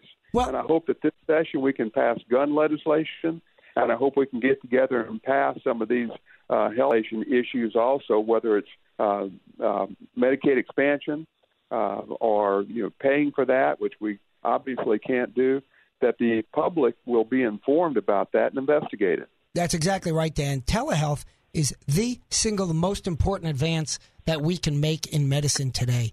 And that is, think about the model that we have right now, particularly with the coronavirus going on. What you do is you get sick, and then you go to a room filled with sick people with different diseases. Yes. And you sit around there because, by the way, your appointment is for when they want you sitting in the waiting room, not when you'll actually get care. And then after fifteen minutes to an hour and a half, they call you in to the second waiting room. That's also the exam room, but it's a waiting room because then you wait another fifteen minutes to an hour and a half, and then the doctor comes in. Well, actually, the nurse comes in and repeats all the questions on the form that you had to fill out in the first waiting room, because apparently they don't believe you. And then they, and then you sit there while they do secretarial work inputting that data into the computer, something that can all be done when you're not there. And then the doctor shows up, and then you get diagnosed, treated, whatever the case may be. Now, think about removing you from that sick environment and giving you the opportunity to get some treatment, not all treatment, but some treatment electronically. We have all of these advances in technology, but somehow we use a nineteen fifties model of medicine. And how good it would it be if you could get some treatment through telehealth? Now, there are certainly many circumstances, no doubt, in which the doctor needs to physically examine you. But think about all those times you've gone into the doctor's office and they haven't done so. And all of that can be taken place more cheaply and more safely through telehealth. So these are the types of technologies we need to explore. Dan, we're going to have you back for one final segment. Uh, so please hold the line. We're going to take a break now, and we'll be right back. We'll come back. This is Dave Elswick Show. I am Robert Steinbuck filling in for Dave on this Friday morning. In the studio is Hannah Webb Howard. It is seven fifty-two in the morning, forty-five degrees here in Little Rock. We have our final segment with Senator Dan Sullivan. Dan, uh, we were talking before the break about how we need to e- expand how we get medical treatment. On this final segment, perhaps we can talk about what is will be now your old representative seat. I must be candid with you. I don't know what's going on up there in Jonesboro with that election. Can you let the people here in Little Rock, and I realize that people all over the state listen to this on Facebook, et cetera, but in particular those folks outside of Jonesboro, to know what's going on up in Craighead County with your now or soon-to-be vacant rep seat as you move into the senatorial position? Well, sure. Let me throw one more thing out there Please. Before we go there. Yeah. So, Robert, yeah. you know, the same thing is true of the Medical Society. It's also true of the Arkansas Education Association. Oh, yeah. You know, very liberal group uh, that is absolutely, um, you know, my goal is to try for less regulation, for limited government. And these groups like the Education Association, uh, the Medical Society, all of those groups are trying to limit your choices. They want your money. They want to reduce the choice that you have and just sit down and do what they say. So, you know, that was a huge win also for us. But on, as far as the race up here goes, there was a, it was a three-way race. Uh, uh, Doctor Kolpeck Uh, is in the race now, in the runoff against uh, John Milligan. John is the mayor from Lake City, Arkansas. And again, we just have an uh, uh, election now that the American, the Arkansas Medical Society is trying to drive and get one more doctor in the legislature who, and of course the doctors have a uh, strong history of always voting for control by um the Medical Society. They continue to vote for Arkansas Works, even though it is unsustainable. And I think the, they may have mentioned that in the budget hearings the other day, that it is unsustainable. And what do we do now? But here we have a doctor running uh, who does not, uh, isn't very transparent in his answers, but all the things we talked about, about deregulation, about telehealth, about scope of practice, about finding sustainable ways uh, to afford health care for our most needy.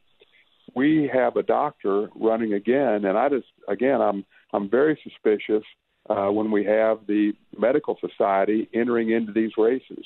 Um, you know, you may have been familiar, it was in the paper, I guess, several months ago about a uh, potential bribe that was offered uh, to Um, you know, from uh, Doctor Peck's campaign, not from Doctor Peck, but from Doctor Peck's campaign, one of his workers offered uh, Mister Milligan, uh, Mayor Milligan, uh, a bribe that Mayor Milligan turned down.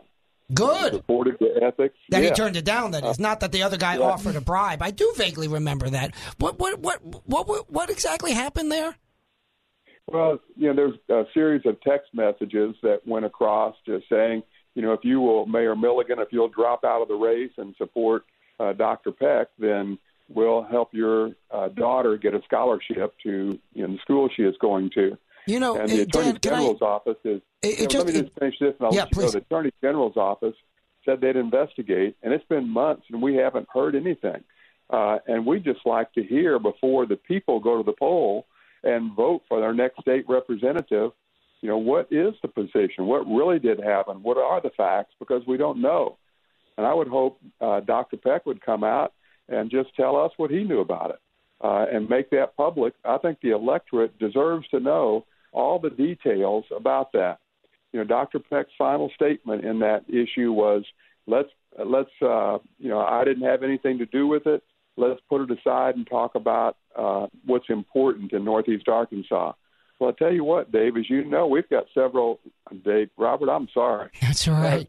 As, I should I should be so confused. This, as we continue da- – as we come to an election, people just need to know uh, what the facts are so they can make an accurate uh, decision. So that's that's kind of the detail of what happened. But it's going to be a close race up here, and uh, you know, I, people just need to know the facts and know who's involved in it, what's going on. Well, I think you're exactly right, Dan, because it's so important that we ensure that this type of cronyism that is described by this um, purported act of bribery be cleaned out of our system. I am so tired of the the elite, self-appointed elite, telling us who should run, who should not run. They sit around in their smoke-filled rooms saying, well, now it's the time for so-and-so to run for office. And so, hey, we'll pay you off not to run so we can put our crony in, and your time will come, if it does or does not, who knows.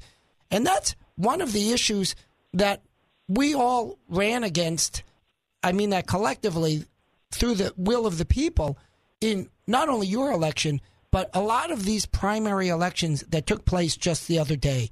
And that was the statement that the people are going to decide who wins right. what election.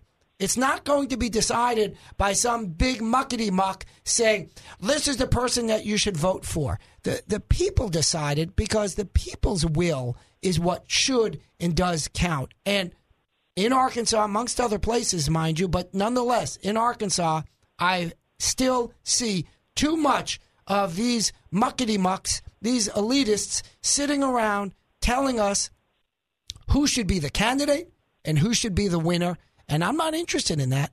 And luckily, that's not how the system ultimately operates, but we have got to continue to push back when the elitists look down their noses at us and tell us the way we should live.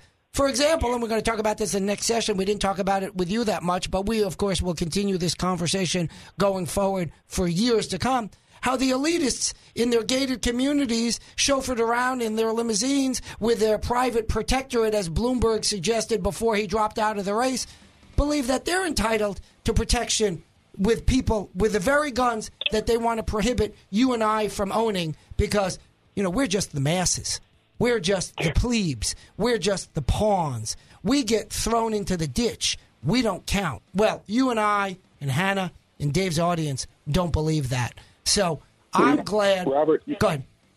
Yeah, let me just jump in for you. I know Please. You got to close, but yep. you know, we really need for the Attorney General's office to step in here, because what good does a decision uh, or an opinion have, or a decision have after the election? It's almost meaningless. And we really need the Attorney General's office to step up and come out with some kind of decision over what's happened up there in, in District fifty-three. Well, I, I agree with you, Dan. I'm going to have to cut electorate. you off. I hope we hear something. And it was a pleasure having you on. We will talk with you soon again. Thank you.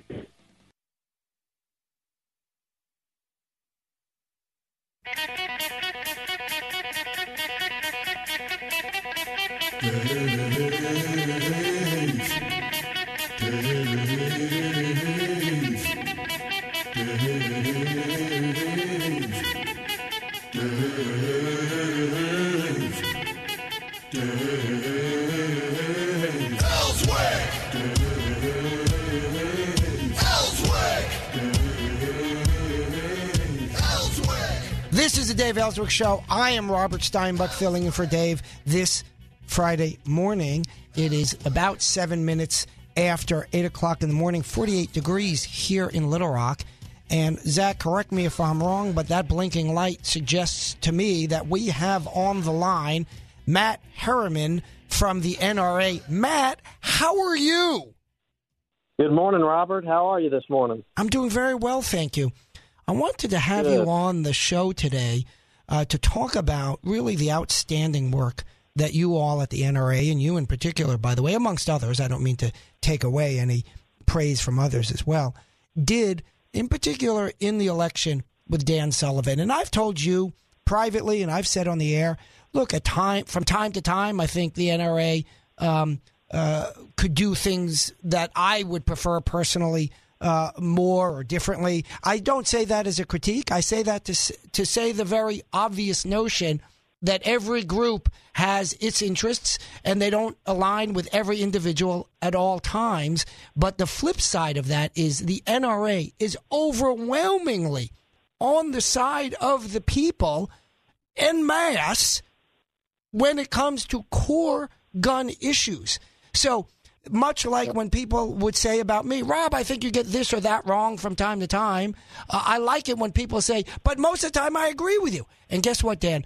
Most of the time, I agree with you, and you guys stepped up to the plate, and I want to take just a moment before we even start our conversation to say how important and how praiseworthy the actions of the N R A were in this particular election, no less, for the Craighead County election of Dan Sullivan. I don't know whether we could have gotten it done without you. That's how critical that input was. And to be clear, what was that input? Getting out the truth, getting out yep. the message. That's right. So talk about that for a moment, if you can. Well, Robert, I, I, I appreciate those comments very, very much. I think really uh, what what this election showed was uh, the, the true power behind the N R A, which is our members and supporters, uh, because they are Uh, highly motivated people. They're well-informed, and they are truly single-issue voters. And in this race, they had a clear choice uh, between uh, the incumbent, Mister Cooper, and uh, Dan, who had a strong voting record with us, was an A-rated candidate. And uh, our, our members listened and, and, and knew the facts, and they drowned out all of the noise of of, of Uh, the the other side, and uh, they they sent a very clear and strong message uh, in the ballot box, which is what matters at the end of the day. That's exactly right, and everybody acknowledges the strong role that the N R A had in this election. Nobody denies it. The uh, Dan uh, happily uh, thanks you and applauds the actions of the N R A, pushing hard at the end of the election. Uh, Dan's opponent said, yep, the N R A undoubtedly had a strong effect, and many other folks in important positions across the state recognize that important role that the N R A plays. And what I I don't know if you caught any of the last um, segment, and it's not important that you, whether you did or not, but I brought out what I think is an important notion. When you have a group like the N R A, whose goal is co- to communicate ideas, whose goal is not to lobby for some financial self-interest.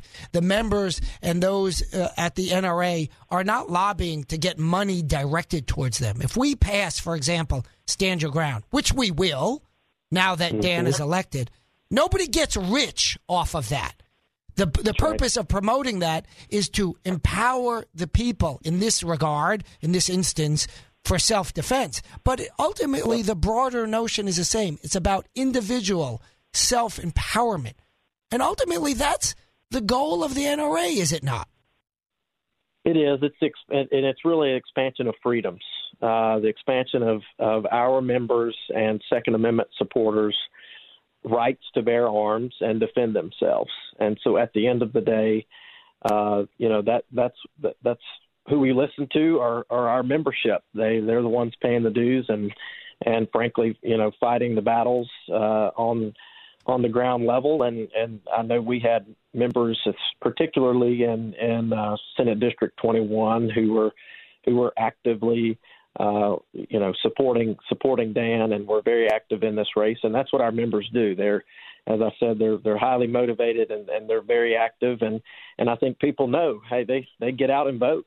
Um, they they want their voices heard, and so they show up to the ballot box. And so I think, uh, you know, as we even go into this fall, people are going to be looking to to us to see who, and, and even these general election races, who we are going to be supporting, because in this day and time with uh, with groups uh, that are funded by Mister Bloomberg, uh, it's it's important that we stand up and, and defend our rights in the ballot box particularly. That's exactly right. And you highlight a very important point.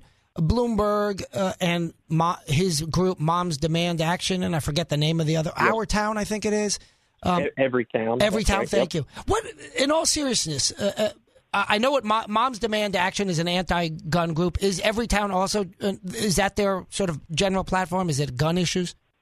Yeah, I think yeah. they're. I think Every Town's the larger umbrella, and Moms Demand is kind of their lobbying arm, oh, I see. Uh, if you will. But, but right. both both funded and and uh, controlled by Bloomberg. Right, right. And and to be clear, this is not a slight. Meaning that's open. Bloomberg has said so. He said when he was during his short run for the presidency that, that that's his group, and he's put a lot of money into it.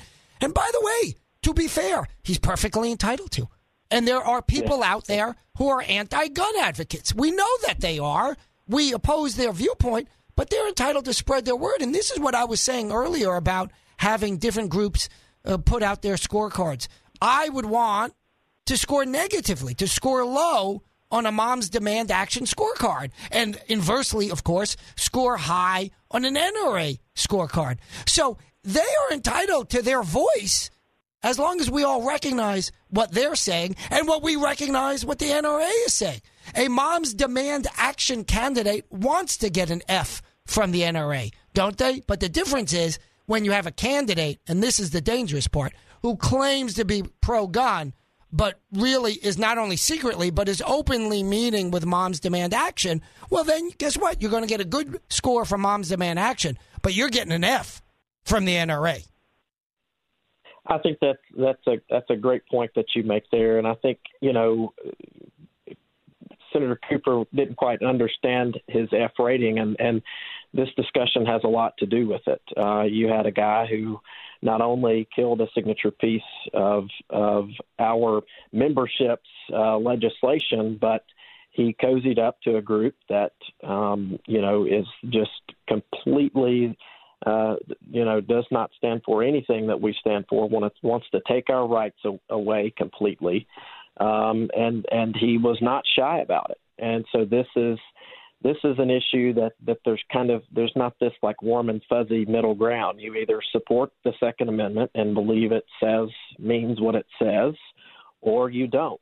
And, uh, you know, when we have candidates that kind of try to put their feet in both camps, uh That's a that's a clear message to us that we have somebody that who, who is not going to defend uh, our Second Amendment rights and, and that we can no longer trust.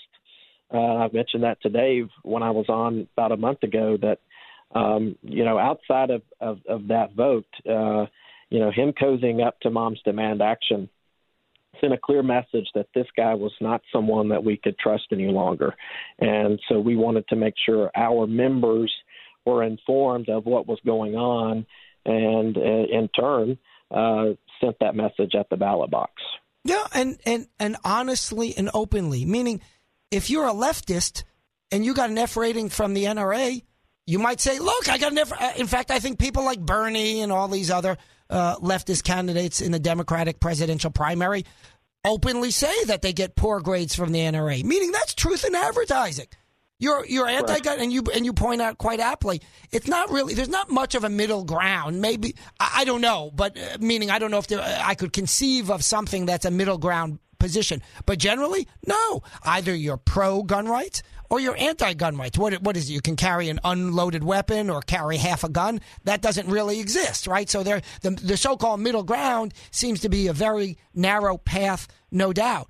And you guys aptly pointed out, Uh, as you say, this signature piece of legislation, Stand Your Ground, which is really, if I may just opine for a moment, it's a basic notion. The the claim uh, the, excuse me, the law has been and persists to this day in a minority of jurisdictions, including Arkansas. Let me repeat that. A minority of jurisdictions, yet Arkansas is amongst them, say that if you are attacked with deadly force, you have to look for an opportunity to run away before you try to defend yourself. Why would we create such a rule? Why should it not be that you have the right to defend yourself once you're attacked with deadly uh, force? Say a few words on that if you can, uh, Matt. Yeah, I mean, stand your ground literally just means that. It, it gives you the ability, uh, if you have a reasonable belief that you're, you know, facing death or, or, or serious uh, physical injury, that you're going to have the ability to stand your ground. It, it, this this piece of legislation would have allowed victims the ability to fight back and resist immediately, Uh, to give themselves a fighting chance in situations where they, they felt like their life was being threatened. Um, there, there, this this was not a, as Mister Cooper said, uh, this was not a way to legalize murder. Uh, that that is just asinine, uh, not true.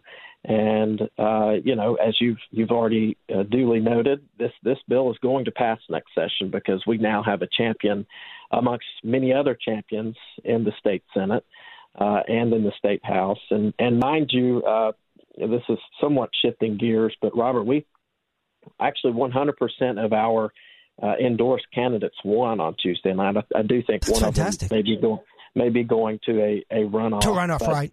Uh, we we also, there was another race uh, up, up in kind of the Benton area that was an open primary, uh, which, as you probably know, we don't typically endorse in open primaries.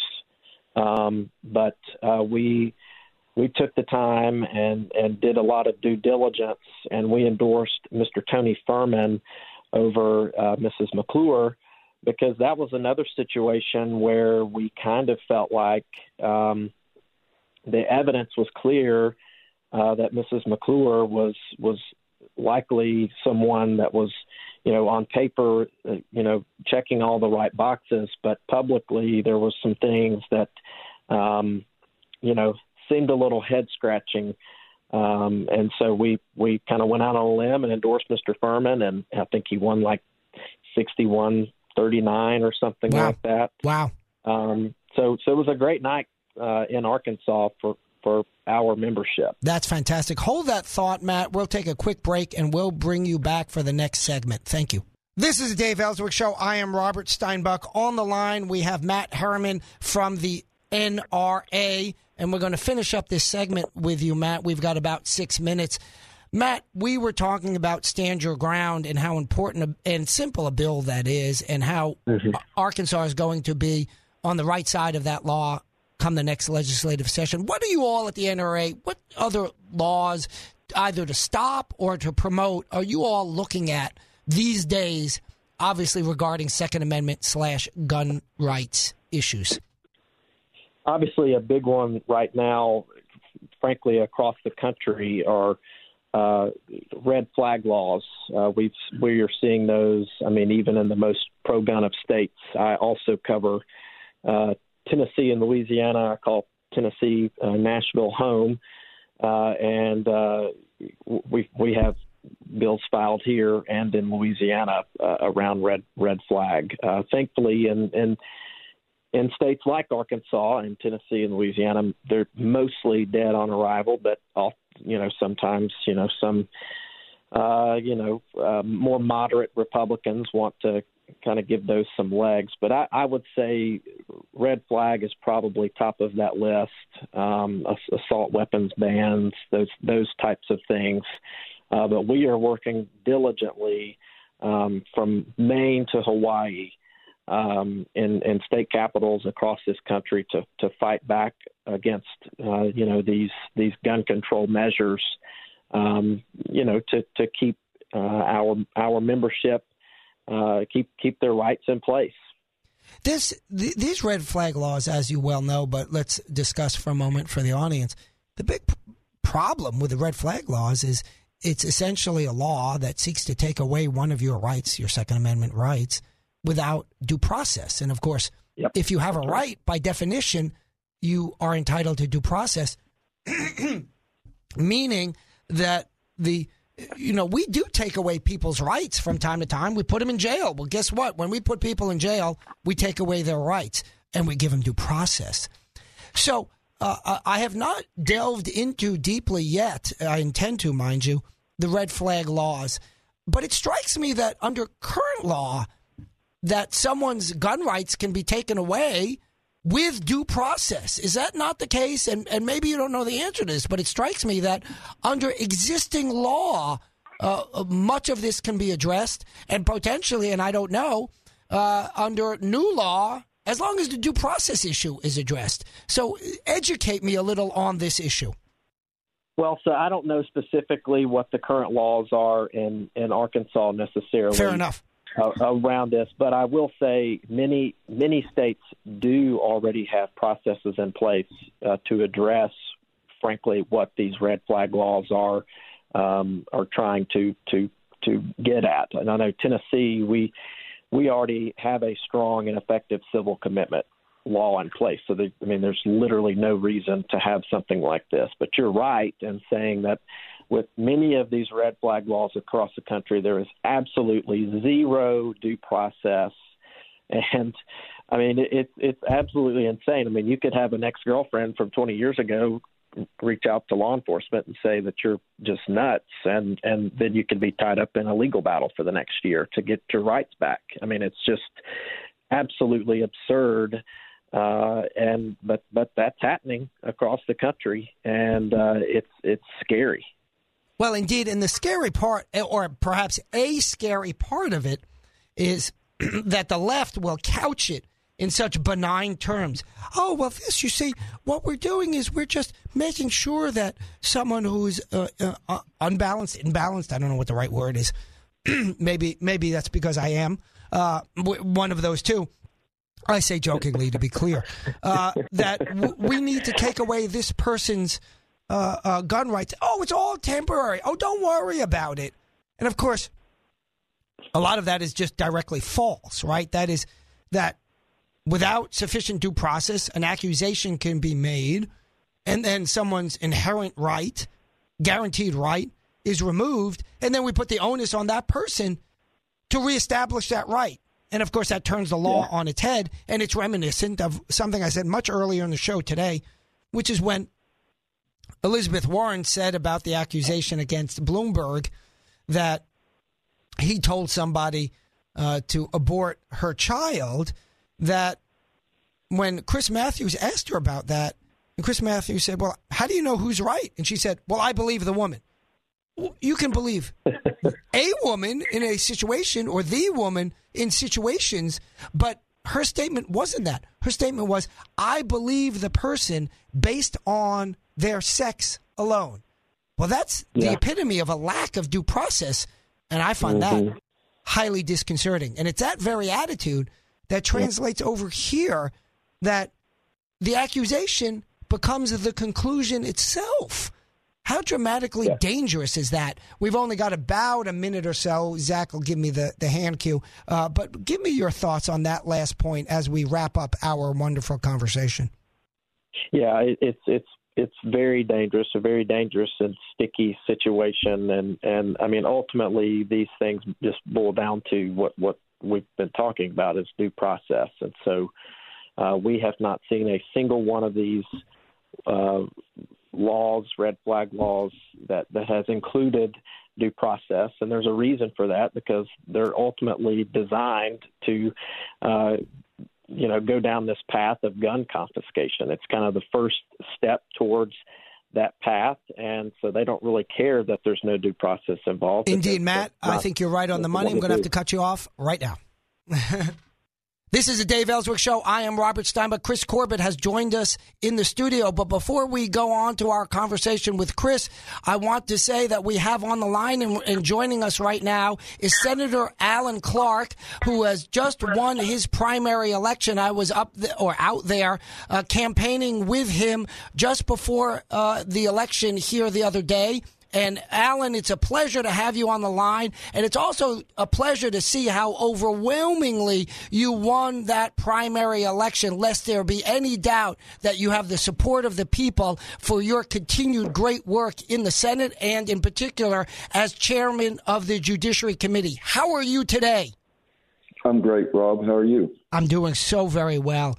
So talk to us a little bit about the election and perhaps more importantly, what you see going forward in the next several uh, legislative sessions with your position as senator and your position as chairman of the Judiciary Committee.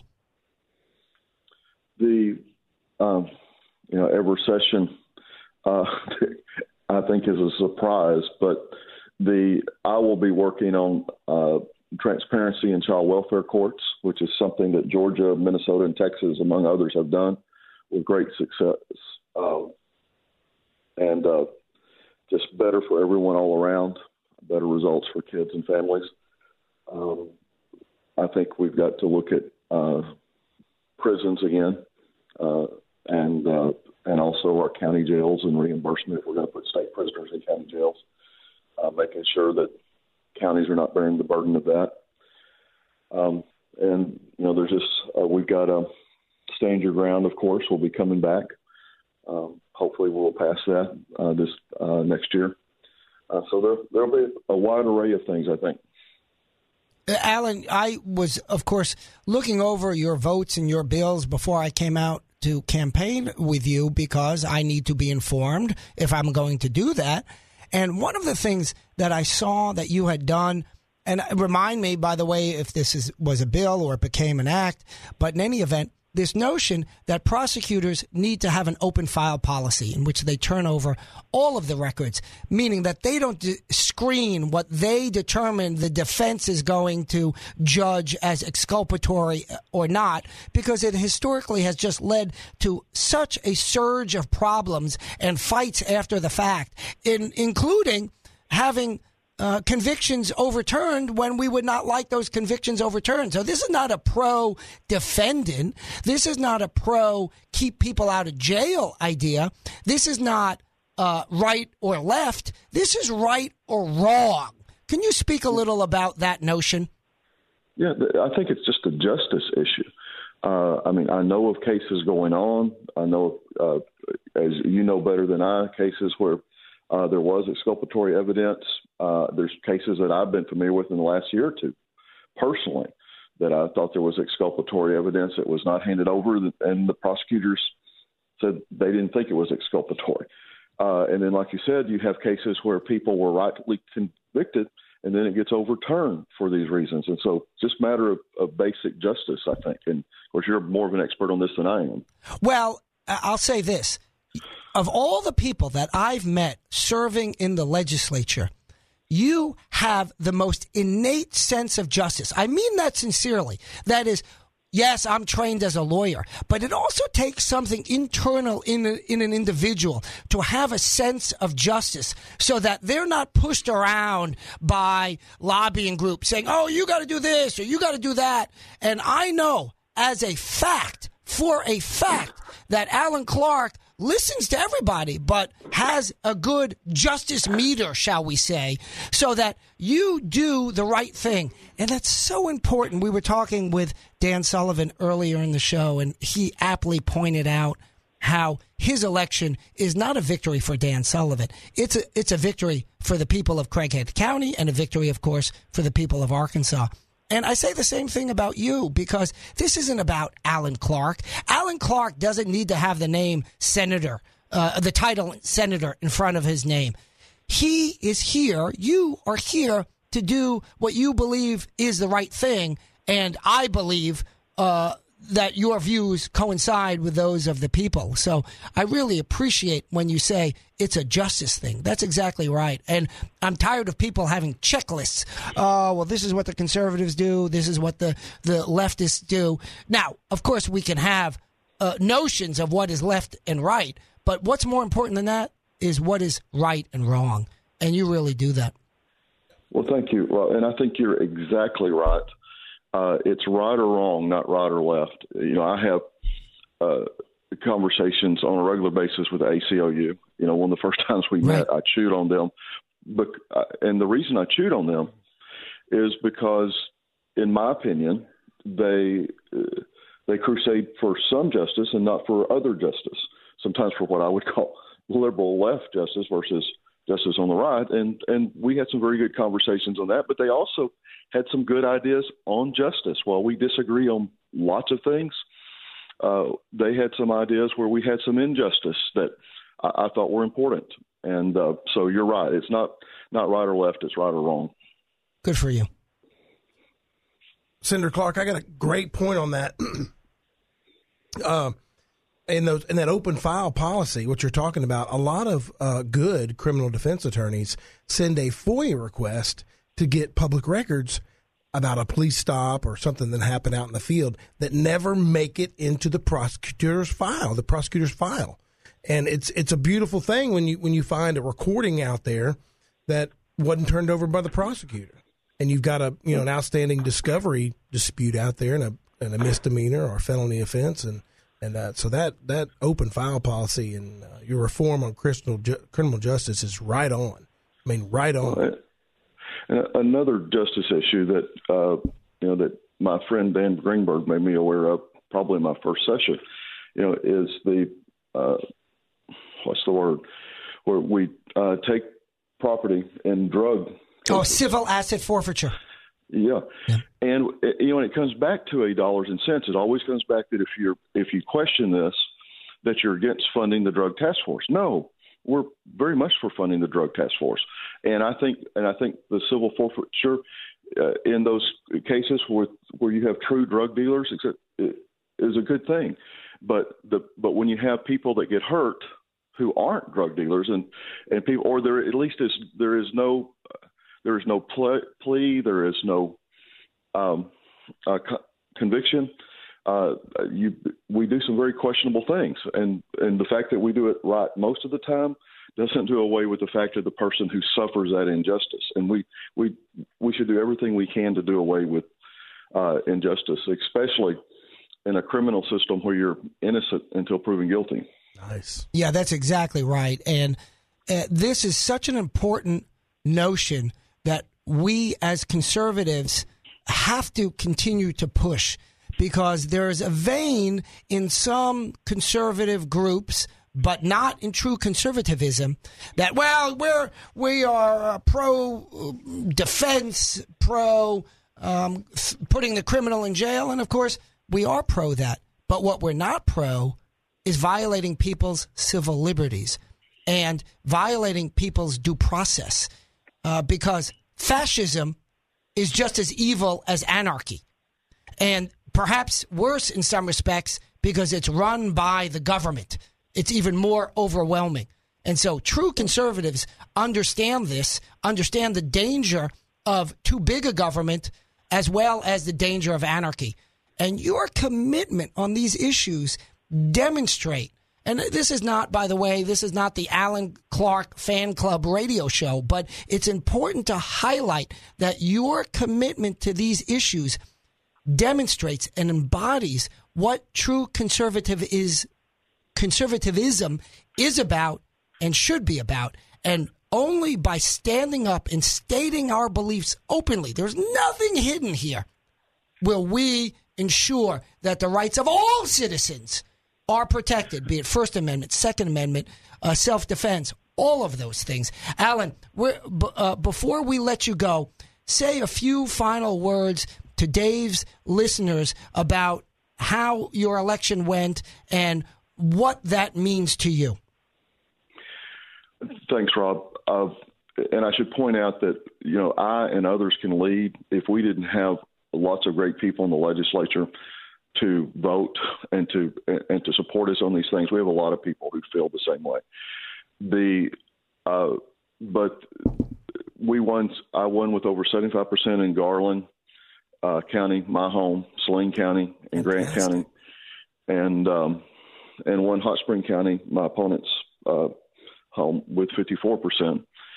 Um, so we uh, felt very very good about the results. I think it was a resounding. Um, uh, uh, idea that, yes, you're doing the right thing. You're doing you're doing a good job. And, you know, without patting myself on the back, it just, you know, th- that's what election results show. It doesn't matter. That's if, right. You know, if I was looking at somebody else's, you'd say, okay, this guy has support. That's and right. uh, and, of course, now we'll continue through November. I have an election in November, and the voters will have to say the same thing then.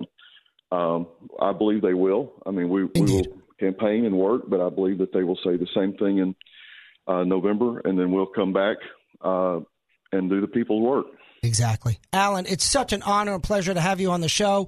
I look forward to talking with you more offline, and I look forward to working with you in the legislature, not as an elected official, but by somebody who freely, perhaps too freely, shares his views. Alan, thank you so much for joining us, and we will talk to you again soon. Zach, let's take a break now. This is the Dave Elswick Show. I am Robert Steinbeck filling in for Dave this Friday morning. It is eight forty-nine a.m., forty-eight degrees in Little Rock. In the studio for the last segment is Chris Corbett, attorney, professional engineer, master plumber, and all-around good guy. Chris, you have been actively involved in this political campaign, as I have, for all of these outstanding candidates. You've been working actively with, for example, Dan Sullivan, amongst many others, right, to ensure that we elect conservatives. We, you know, it's now our opportunity to say a few good things about what has happened. What are your I, thoughts? I'm ecstatic. What a great day in Arkansas. For Dan Sullivan, Alan Clark, uh, the N R A, uh, it's just fantastic to be sitting here and, and knowing that they've won their primaries. And, um, you know, Dan's going to be un, unopposed in his in his general election. It's fantastic. Indeed. Indeed. It, it's, it's just outstanding. I'm ecstatic. Indeed. And uh, to hear that we may, you know, get this stand your ground law passed. And these are, these are fundamental rights. These are fundamental rights.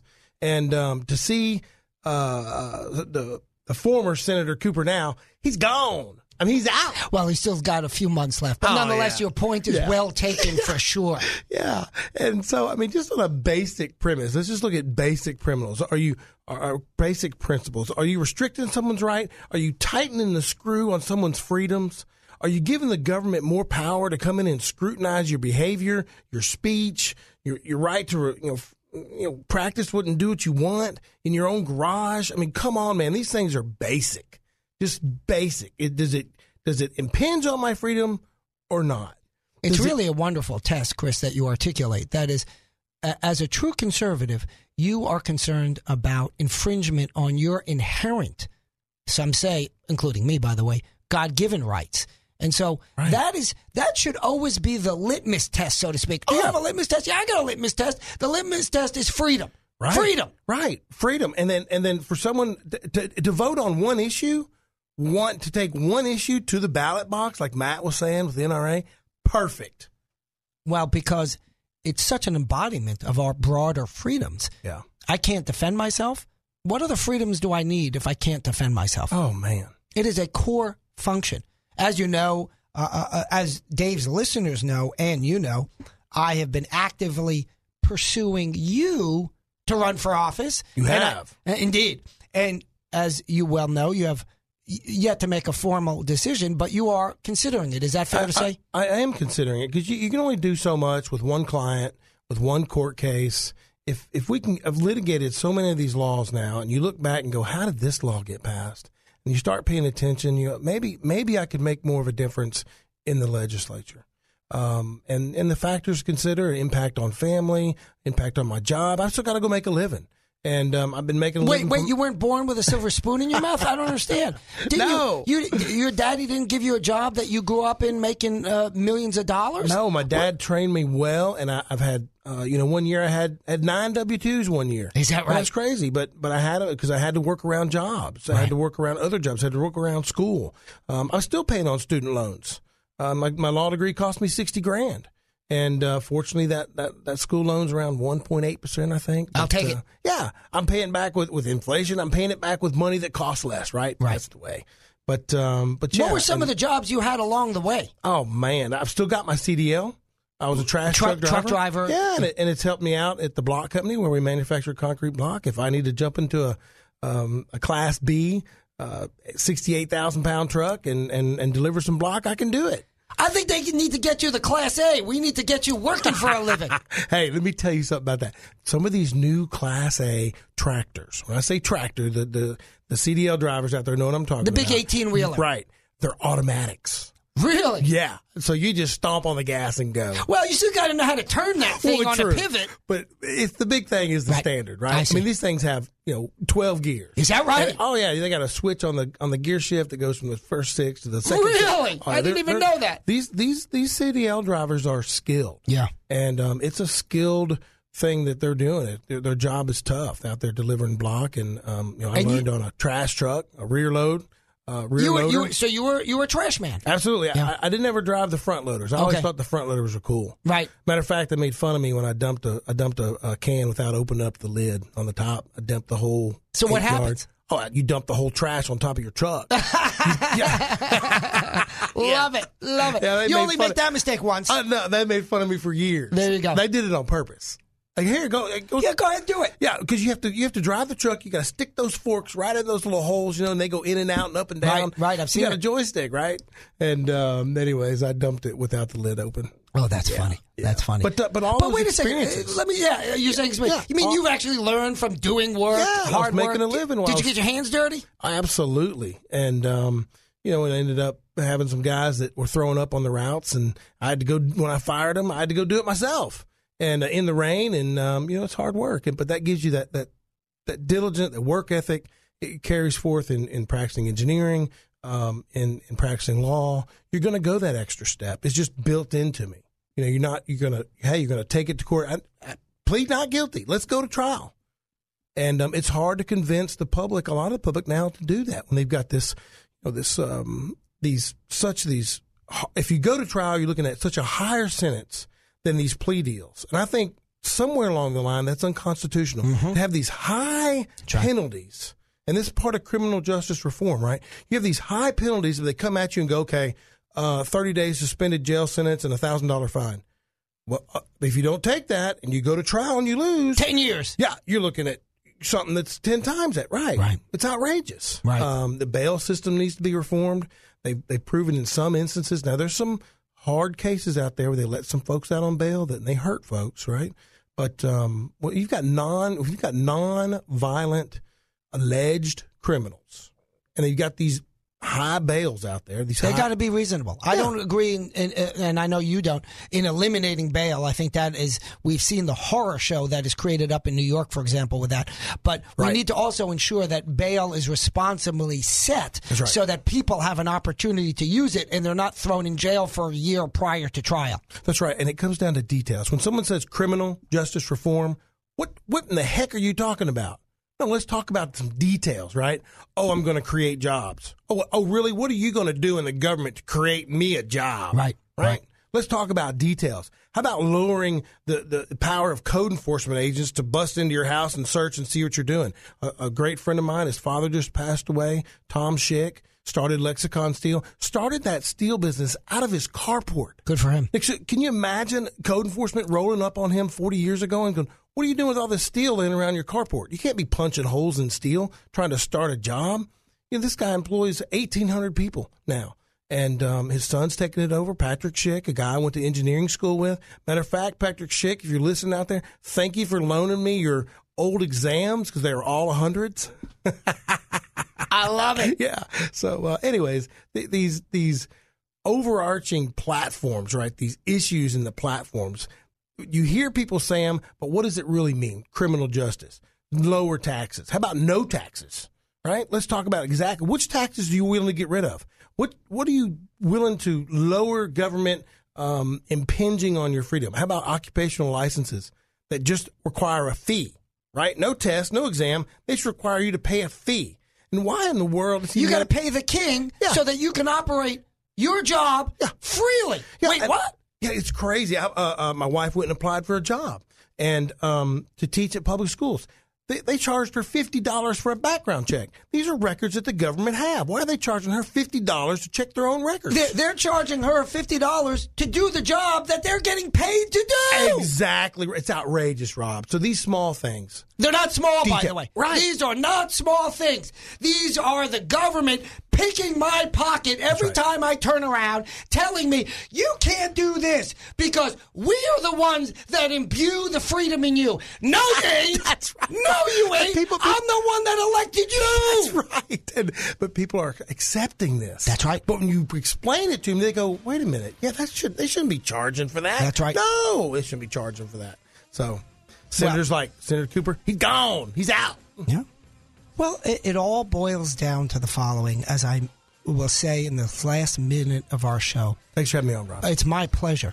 Your views are views of freedom, Chris. Right. Right. And freedom is what we, the people of Arkansas, and we, the people of the United States, and frankly, the people of the world, but I can't uh, ha- particularly influence that, um, it, uh, must constantly be vigilant in protecting and pursuing, because bureaucracy grows like kudzu, and it will oh, take man. you over, and it will choke you out.